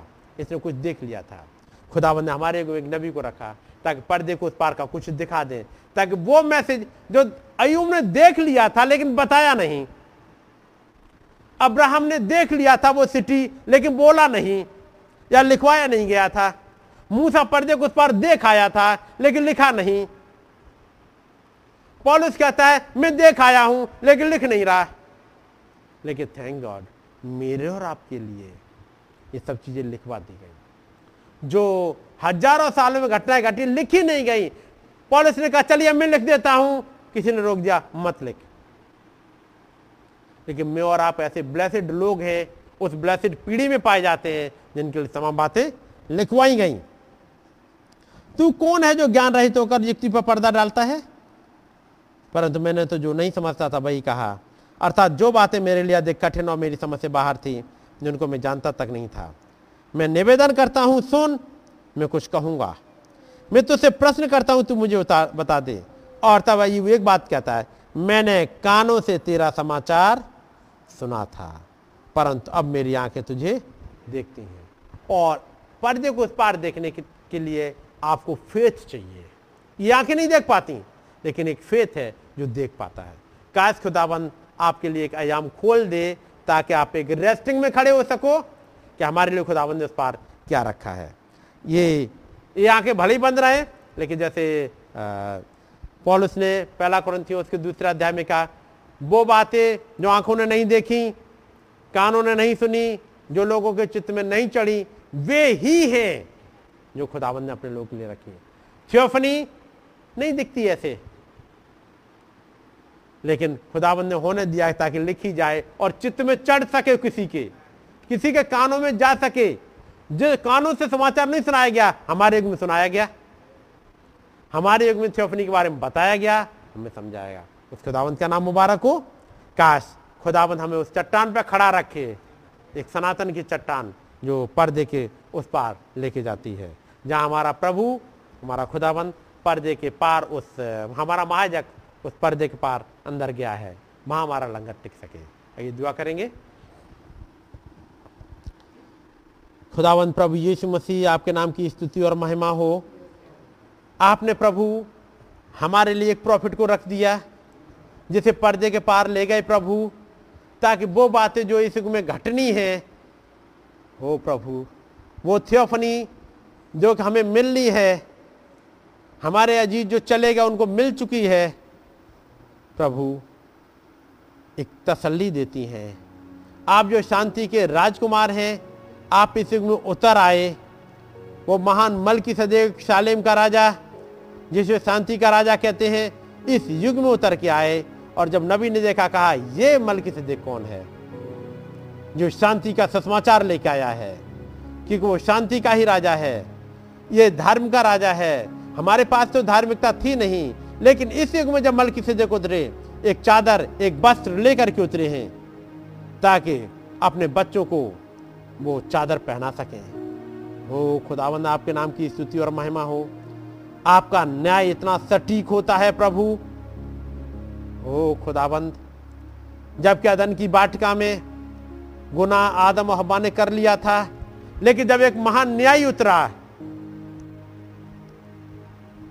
उस महान न्यायी ने उस सर्प को तो कर्ज किया, लेकिन आदम और हव्वा को नहीं। उसे मालूम है कि हव्वा बहकाई गई है, वो धोखे में आ गई है। एक महान न्यायी ने जब न्याय किया, उसने हव्वा को कर्ज नहीं किया। उसे मालूम है ये बहकाने में आ गई, ये बाई प्रोडक्ट थी। हो खुदाबंद, आपने जब महान न्यायी बनकर के उतर के आए, आपने आदम को कर्ज नहीं किया। आपको मालूम है कि ये मेरी तस्वीर है, और यदि ये हव्वा के साथ ना जाता तो हव्वा मारी जाती। हव्वा को जीवन देने के लिए यह हव्वा के साथ चला गया है। ये अपना इसने अलगाव मुझसे सह लिया है, ताकि हव्वा को बचा ले, एक जीवन दे दे। ये बिचवई में खड़ा हो गया है। आपने आदम और हव्वा को कर्ज नहीं किया, आपने सर्प को कर्ज किया। आपको मालूम है गुनाह किया किसने है, कौन है इसकी जड़। आपके नाम की स्तुति और महिमा हो प्रभु। आपको मालूम है ये गुनाह हमने नहीं किए थे, ये तो हम ऐसी हालत में आके फंस गए थे, हम बहका दिए गए थे, गुनाह हो गए थे। लेकिन इस युग में महान न्याय उतरा, एक धर्म का न्याय करने वाले महान मलकीसदेक उतरे, और आपने एक आपने एक अनाउंस कर दिया, इन्होंने कभी गुनाह नहीं किया, तुम जस्टिफाइड हो, आपका नाम मुबारक हो प्रभु। सारा आदर सारी महिमा आपको ही देते हैं। हो महान मलकीसदेक, हो महान महायाजक, आप उस पर्दे के अंदर तक गए हैं। होने दे प्रभु, हमारा लंगर भी वहीं गड़ जाए, हम ही मूसा की तरह एक चट्टान पर खड़े हो सके और आपके नाम की स्तुति करने पाए, ताकि जब इस दुनिया से जाते हैं प्रभु, उस चट्टान पैसे ही जाए, आपका नाम जलाल पाए। सारा आदर सारी महिमा आपको मिले। हमेशा चट्टान पर रहना चाहते हैं प्रभु, आपके साथ खड़े रहना चाहते हैं प्रभु। इस वचनों को जो हमने सुना, हमारी सोल में उतार दीजिएगा प्रभु, ताकि हम आपके साथ बने रह सकें। यदि कोई भाई बहन किसी बीमारी में है, मुश्किल में है, आप यहोवा राफा हैं, चंगाई दे दीजिएगा खुदाबंद। यदि कोई बंधनों में है प्रभु, उसके बंधनों को काट दीजिएगा। उस भाई या बहन की लड़ाई को आप लड़िएगा, आप जो कि यहोवा निस्सी हैं, आपका नाम जलाल पाए। हमारी विनती को सुने, कबूल करें। एक बार फिर से सारा आदर सारी महिमा आपको ही देते हैं, और धन्यवाद की भेंट को विनती को प्रभु यीशु मसीह के नाम में चढ़ाते हैं। आमीन। आए हमारे पिता, आप जो आसमान में हैं, आपका नाम पाक माना जाए, आपकी बादशाही आए, आपकी मर्जी जैसे आसमान में पूरी होती है, इस जमीन पर भी हो। हमारी रोज की रोटी आज हमें बख्शते हैं, जिस प्रकार से हम अपने कसरूवारों को माफ करते हैं, हमारे कसरू को माफ करें, हमें आजमाइश में ना पड़ने दें, बल्कि बुराई से बचाएं, क्योंकि बादशाहत, कुदरत और जलाल हमेशा आपके